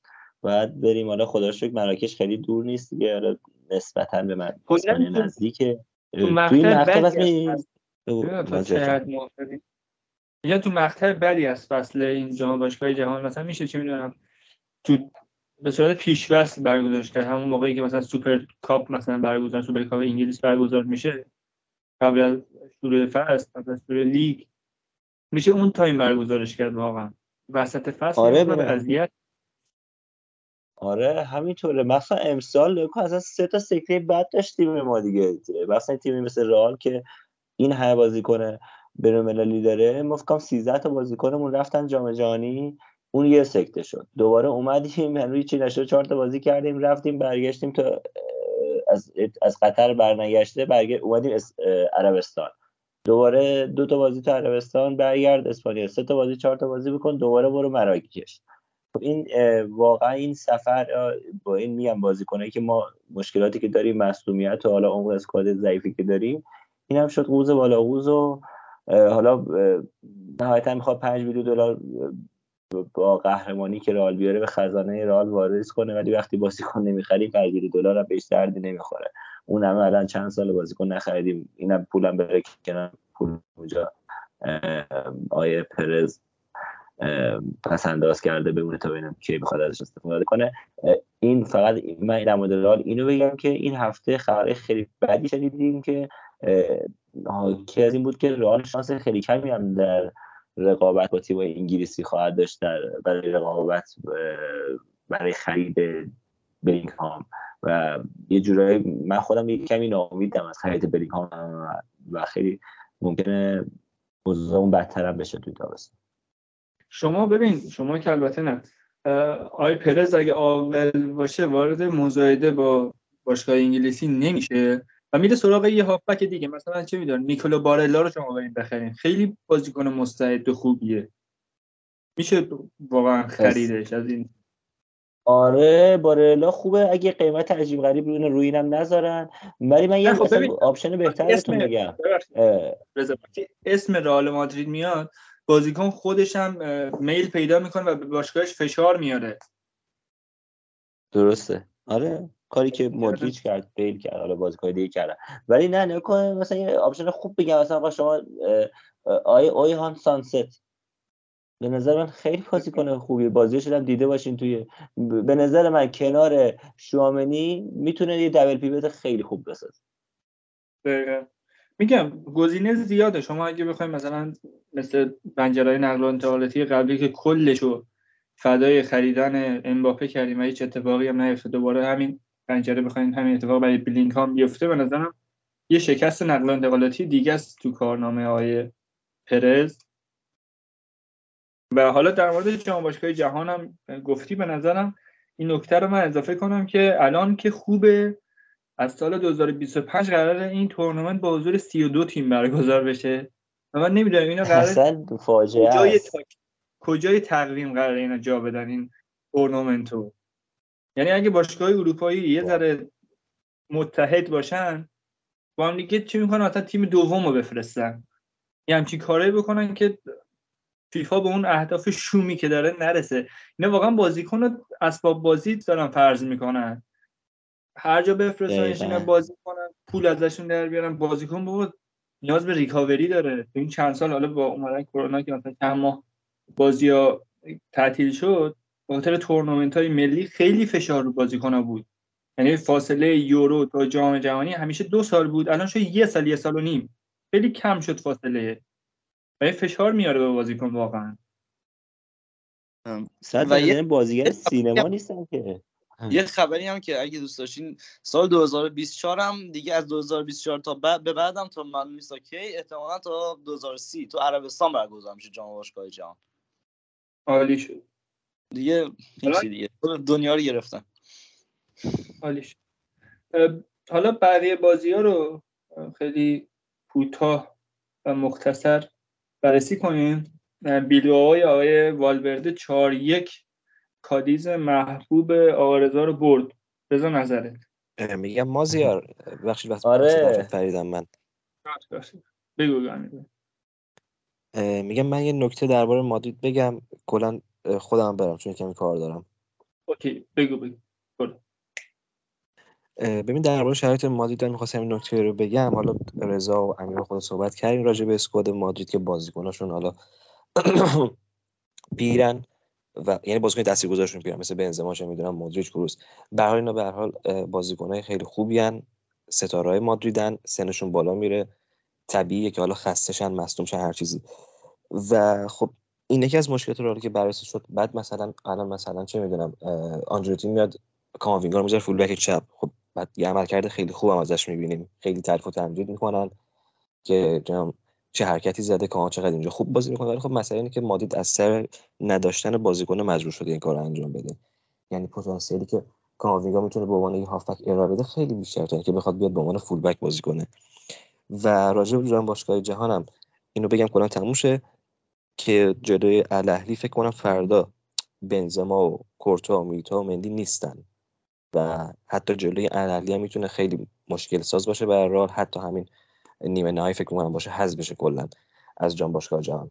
نه من حالا فکر نمی‌کنم همچین اتفاقی بیفته. رال می‌تونه تو این تورنمنت قهرمان بشه و این جام دو حالت داره. یا با قهرمانی روحیه بیشتر روحیه بهتری پیدا می‌کنن بازیکن رال و به طور کلی تیم رال و برای ادامه فصل عملکردشون بهبود پیدا می‌کنه یا حالا خستگی ناشی از فشردگی بازی ها تاثیر منفی می‌ذاره دو تیم. حالا باید ببینیم کدومش اتفاق میفته بریم سراغ بقیه بازی های این هفته لالیگا.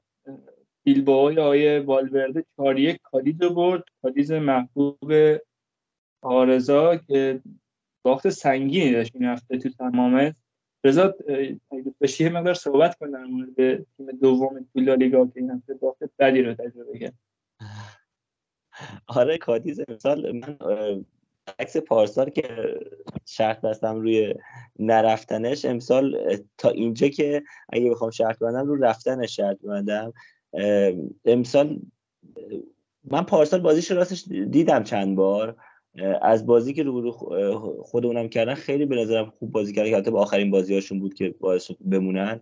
ولی به نظرم که امسال کادیز اوضاع خیلی بدی داره. تو انتهای جدول حالا الچه که 100 درصد رفتنی دیگه نمی‌خوام در موردش صحبت کنیم. هر هفته برای دو تیم دیگه واقعا دارن 5 6 تیم دارن میجنگن که جزء اون دو تیم نباشن. کادیز هم جزء اوناست و به نظرم توی اون تیم ها پتانسیل کمتری برای موندن داره. یعنی تیم های دیگه هر کشون بالاخره یه نقاطی دارن که کمکش کنه ولی کادیز هیچ گزینه ای نداره به نظر من. و رفتنیه و همونجور که گفتم آیه سانست نه حالا به خاطر این سه گلی که زد به نظرم بازیکن 22 ساله و جوون خیلی خوبیه. من کلا این فصل بازیش زیر نظر داشتم. خیلی به نظرم بازی جذابی رو ارائه میده. مخصوصا وقتی که دبل پیوت بازی می‌کنه. و خیلی علاقه مندم به اینکه تو رئالم ببینمش. بله. تو بقیه بازی هم کلا این هفته هفته نتایج ضعیف تیمای بالای جدول بود واقعا. اوساسونا یک یک کرد با اسپانیول و ویارال سه یک به الچه باخت. تا الچه اولین پیروزی فصلش رو تو هفته بیستم جشن می‌گیره. شرایط عجیبی دارن. بازی بعدی هم باید به مصاف رئال برن. آره شانس. بعد. آره شانس رئال به الچه خورده که اولین بردش آورده ولی بازم مطمئنم که رئال الچه رو می‌بره. آره ما اگه صحبتی نداری من در مورد بازی رئال بتیس سلتا ویگو یکم صحبت کنم که به نظرم جذاب ترین بازی هفته بود. بهتر از بازی رئال. سیدیم بهش میگم صحبت. OK باش. در مورد بازی اتلتیکو مادرید و خطافه هم که صحبت کردیم مهاجم دوست داشتنی خطافه دقایق پایانی کار رو یک یک کرد و اتلتیکو مادرید دو امتیاز دیگه هم از دست داد. و پرگلترین بازی هفته بازی سلتا ویگو و رئال بتیس بود که سلتا ویگو تونست 4 3 رئال بتیس آقای پلگرینی رو ببره. میگم این هفته تیم‌های بالای جدول تیم‌های بالا نشین. نتیجه خوبی به دست نیاوردن و بتیس هم از اون دست تیمایی بود که انتظار داشتیم این هفته ببره. ولی خب با چهار گل به سلتا ویگو اشکان فکر کنم در مورد این بازی صحبت داشته باشه. اشکان جان. آره من قبل از اینکه بیام داخل پادکست یعنی که قبل از اینکه شروع بکنیم یه نیم ساعت قبلش رفتم همینجوری ببینم لالیگا چه بازی انجام شده و چشم خورد. این بازی خیلی جالب اومد واسم که یه بازی 4 دیدیم و به نظرم خوبه این بازی ها رو ما هر هفته یکی دو تا مثلش داشته باشیم. چند که احتمالش خیلی کمه ولی باز اینا به شکوفایی یه سری جوانای لالیگا چون قرار نیست ما از لیگای دیگه بازیکن خوب بگیریم و پیشرفت کنن. به حال جوانای لالیگا تو اینجور بازی ها بدرخشن به دنیا معرفی بشن. یکم سطح لیگمون بره بالاتر. خوبه. ولی بازی خیلی جذابی بود. چرا که من از بازی سلتاویگو به شدت لذت بردم تو این بازی. یه جورایی من یاد آرژانتین مینداخت بازیشون. و آقای وگایی که گابری, گابری وگا. که دو تا گل دو تا گل داخل این بازی زد و به شدت بازی خیلی خوبی رو اجرا کرد و میگم اگه بخوام این تیم سلتا ویگو رو به آرژانتین تشبیه بکنم این آقای وگا مسیشون بود در واقع. و جالب بازی می‌کردن. توی توی حمله تعداد نفرات کمی داشتن ولی از تک موقعیت ها به خوبی استفاده می‌کردن. شوت های بسیار خوبی که می‌زدن داخل این بازی نه تا شوت زدن. نه تا شوت زد سلتا ویگو که هفت تاش داخل چارچوب بود و این چیزی که از هر تیمی شما نمی‌تونی ببینی. و این عقب نشستنشون چون که دو تا دقیقه 23 دو یک میشه بازی به نفع رئال بتیس ولی بعدش سه تا گل به ثمر میرسونن و که یکیش هم سر ضربه کرنر بود. ولی دو تای دیگه که آقای وگا به ثمر رسون واقعا گلای جالب بودن. چرا که با تعداد نفرات پایین حمله می‌کرد. اونجوری که گفتم مثل آرژانتین تعداد نفرات پایین حمله می‌کرد ولی حملات بسیار هوشمندانه و عقب کار شده بودن. گلای خیلی خوبی داشتیم بازی. به نظرم بازی بود که میصرفه 7 8 دقیقه وقتتون رو بذارین و یه خلاصی ازش ببینید کلا. بازی خوبی بود در کل. من در مورد این بازی اضافه کنم که به نظر من نبود زوج آی رودریگوز در مرکز زمین و کمک میشه گفت دبل پیوت رودریگوز و کاروالیو که کاروالیو بازی قبلی اخراج شده و این بازی نبود ضربه سنگینی زد به بتیس و بتیس هر چقدر توی هجوم خوب بود توی دفاع ضعیف بود. گوادرادو 36 ساله رو جایگزینش کردن که اصلا خوب کار نکرده بود این بازی. و نکته جالب اگه بازی دیده باشین کماکان آقای خواکین زنده است و داره فوتبال بازی می‌کنه. بله. من فکر کنم بارسال خداحافظی کرد تو بازی آخر. نه نه این هست. و بازی آخر که یادتون باشه؟ من فکر کنم داشت خداحافظی می‌کرد بازی. آخر فکر کنم رئال پارسال با بتیس بود. یه لحنی داشت تشویق می‌کرد و حالت خداحافظی با تماشاگرها بود. ولی متاسفانه هنوز داره بازی می‌کنه. نه این زنده است. حالا من نمی‌دونم چرا نمیمیره. این همه پریدی به قول امیر تو سویل هست چرا نمیره یکیشون؟ و در ادامه نتایج تیم های مت... نتایج بد تیم های مطرح لالیگا والنسیا هم یکیش به ژیرونا باخت و رئال سوسییداد هم بازیش یکیش در مقابل رئال وایادولید واگذار کرد. میگم کلا هفته بود که تیم های مطرح اصلا انتظار نداشتیم. آره, آره، آلمریا آلمریا خیلی تیم عجیبی بوده. مثلا هر چی برده تو خونه بوده و این هفته بازم خارج از خونه بازی کردن و به رای وایکانو با. آلمریا تیم اینیه که تو خونه واقعا خطرناکه و خارج از خونه هیچ خطری نداره. و ما دو هفته دیگه با آلمریا خونه آلمریا باید بازی کنیم و اون بازی که احتمال داره واقعا امتیاز از دست بدیم. مازیار نکته جالب هم حضور رای والکانو توی بالای جدول و پنجم جدول بالاتر از ویارال بتیس بیلباو و واقعا ولی اینجا دیگه نبود. باز میاد پایین تر آره ولی در کل نیم خوبیه.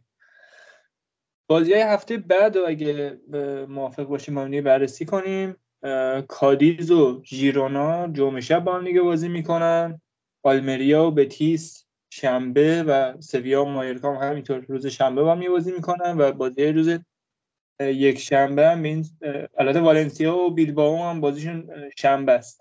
ساعت 11 و بازی روز یک شنبه میشه خطافه رای وایکانو سلتاویگو اتلتیکو مادرید رای رئال وایدولید اوساسونا و ویارال و بارسلونا. و یه بازی هم موفقه میفته برای چهارشنبه که میشه بازی رئال مادرید و الچه که تو سانتیاگو برنابو بر برگزار میشه و انتظار میره که رئال مادرید بعد از دو هفته دوری از پیروزی بتونه بالاخره یه پیروزی به دست بیاره و یه جورایی روند خوب خودش رو شروع بکنه بالاخره اون روند ایدئالی که ما هممون انتظار داریم. حالا من نمی‌دونم تو کجای فصل بالاخره می‌خواد برسه ولی به نظرم کم کم داره نزدیک میشه. رضا شما باید تو سی ال هم به مساف لیورپول بریم. هیچ کدوم از تیم‌ها واقعا اون شرایطی که پارسال داشتن رو ندارن. خب، تکرار فینال پارساله ولی اصلا دو تیم شبیه اون بازی فینال نیستن. هیچ کدوم اون آمادگی رو ندارن اون فرم ایدئال رو ندارن. و نظر خودت در مورد این بازی چیه؟ به نظرت کدوم تیم بیشتر بدتره و کدوم تیم حذف میشه به نظرت؟ آره من خودتو می‌دونی که خیلی انتقاد می‌کنم به رئال نمی‌خوام تعصبی فکر کنم ولی لیورپول هم امسال خیلی بده. من فکر کنم اگه مصدومان برگردن با وجود مشکلاتی که داریم ما می‌تونیم لیورپول رو ببریم. شانسمون رو بهتر از لیورپول می‌بینم. نه خیلی ولی کمی بیشتر از لیورپول می‌بینم. من خودم خب یه سری مصدومامون میلیمتری می‌رسن. مشکلم اینه الان بیشتر. حالا اگه بچه حالا بدون تعصب ببخشید قطع کردم. بدون تعصب. حتی تو همین شرایط هم به نظرم رئال می‌تونن پس لیورپول برگرد جدا از اون شخصیتی که تو سی ارائه میده لیورپول واقعا الان دو لول از رئال بدتر قشنگ. و راحت شما می‌تونی بزنید تو سرش. هیچ خطر خاصی به نظر حالا جدای از اون بحث خط حملش که بعد از سادیو مانه یا اون خطر قبلی و استفاده ابزاری نشه توسط لیورپولی های پادکست. الان نمی‌دونم لیورپولی بین مخاطبا ولی خب. نه خب واقعا لیورپول الان شرایطش از رئال دو لول بدتره. یعنی دیگه خطری نداره. آره تو هفتش بازی اخیرشون یک برد داشتن. اینا واقعا اوضاعشون از ما هم خیلی اوضاعشون بدتره. افتضاح لیورپول واقعا. بکنم دیدید ببخشید. بهترین گلزنشون بعد از جام جهانی اون مدافع بکنم چیز بود. رایتون به کجا بود که دوتا گل بخوری توی بازی زد؟ بهترین گلزنشون الان اونه بعد از جام جهانی. سیتی لستر سیتی فکر کنم. نمی‌دونم. الان یه چی میگیم بعد هادی میاد ما رو دعوا می‌کنه اشبه چیزی می‌خواستی بگی؟ آره میگم آره همون لستر سیتی بود. حالا که ما بازی رئال و رئال لیورپول پیش می‌کنیم بیا قشنگترین بازی چند هفته آینده یعنی خودمون بازی خودمون با منچستر یونایتد هم پیش بینی بکنیم. که به نظر من واقعا ببخشید. واقعا بازی بارسا و من یونایتد یعنی خارج از تعصب بگم سطحش از نصف بازی های سی ال بالاتره. با این شرایطی که تیمای حاضر در سی ال دارن نظرم همش به نظرم سطح منچستر منچستر یونایتد و آرسنال و بارسا در حال حاضر از کل تیمایی که در داخل چمپیونز لیگ بازی می‌کنن به جز بایرن که اصلا ما نمی‌فهمیم چه جوری سنجیده میشه بهتره. تو و پی اس جی که 100 درصد بهتره یعنی از بقیه جا داشت که منچستر و بارسا تو فینال یه فینال خوب داشته باشیم. ولی خب حالا مرحله زودتری به هم خوردن. حالا نه نظر آره. مازیار به نظر چطور؟ من خودم پیش بینی که بارسا نه که بازی خوبی تو لالیگا نکرد بازی فشار نمی‌کنه تو لالیگا به نظرم جلوی منچستر از عدم تجربه جلوی بازی جلوی تیم‌های بزرگ منچستر که واقعا امسال خوب بازی کرد جلوی تیم‌های بزرگ. در حال تو پرمیر لیگ شما 6 تا تیم 7 5 تا تیم بزرگ دیگه است آلردی که شما همیشه جلوشون بازی می‌کنی و سطح بالا نگه داشته میشه. ولی بارسا اینجوری نیست. بارسا تو لالیگا همیشه جلوی تیم‌های خوب سنجیده نمیشه. به نظرت این موضوع قرار هست که واسه ما بد بشه. جانم من به نظر خودم حداقل تو رفت ما مشکلات زیادی برمیخوریم. باز خوبه که برگشت تو نیوکمپ و اگه رفت اوضاع خراب شد می‌تونیم تو نیوکمپ باز یه امیدی داشته باشیم. ولی به نظر من چستر ما اذیت می‌کنه خیلی هم اذیت می‌کنه. ببین راستش من می‌خوام بگم. ما تو این مدت فقط با تیمای اسپانیایی بازی کردیم و ایار تیم ما سنجیده نشده و این فصل اصلا میگم من که انتظار قهرمانی سی نداشتم. حالا که رفتیم لیگ اروپا قهرمان شدیم که چه بهتر. اگه قهرمان نشدیم هم واقعا مهم نیست. با قهرمانی لالیگا ما می‌تونیم سید یک فصل بعد سیل رو به دست بیاریم. ولی از این جهت من خوشحالم که با منچستر یونایتد آماده داریم بازی می‌کنیم که با یه ایار تیم ما سنجیده میشه. ما می‌فهمیم تیممون در مقابل یک تیم آماده لیگ انگلیس در چه سطحیه.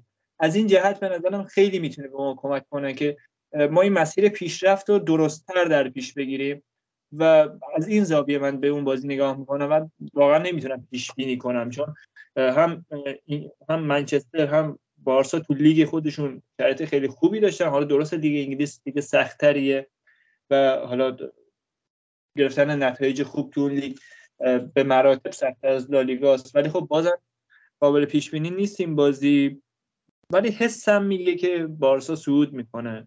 باز حالا باید ببینیم چه اتفاقی میفته و صحبت دیگه باقی نمونده. امیدوارم که اپیزود خوبی شده باشه و رضایت کافی داشته باشید ازش. صحبت دیگه باقی نمیمونه و تا هفته آینده بدرود.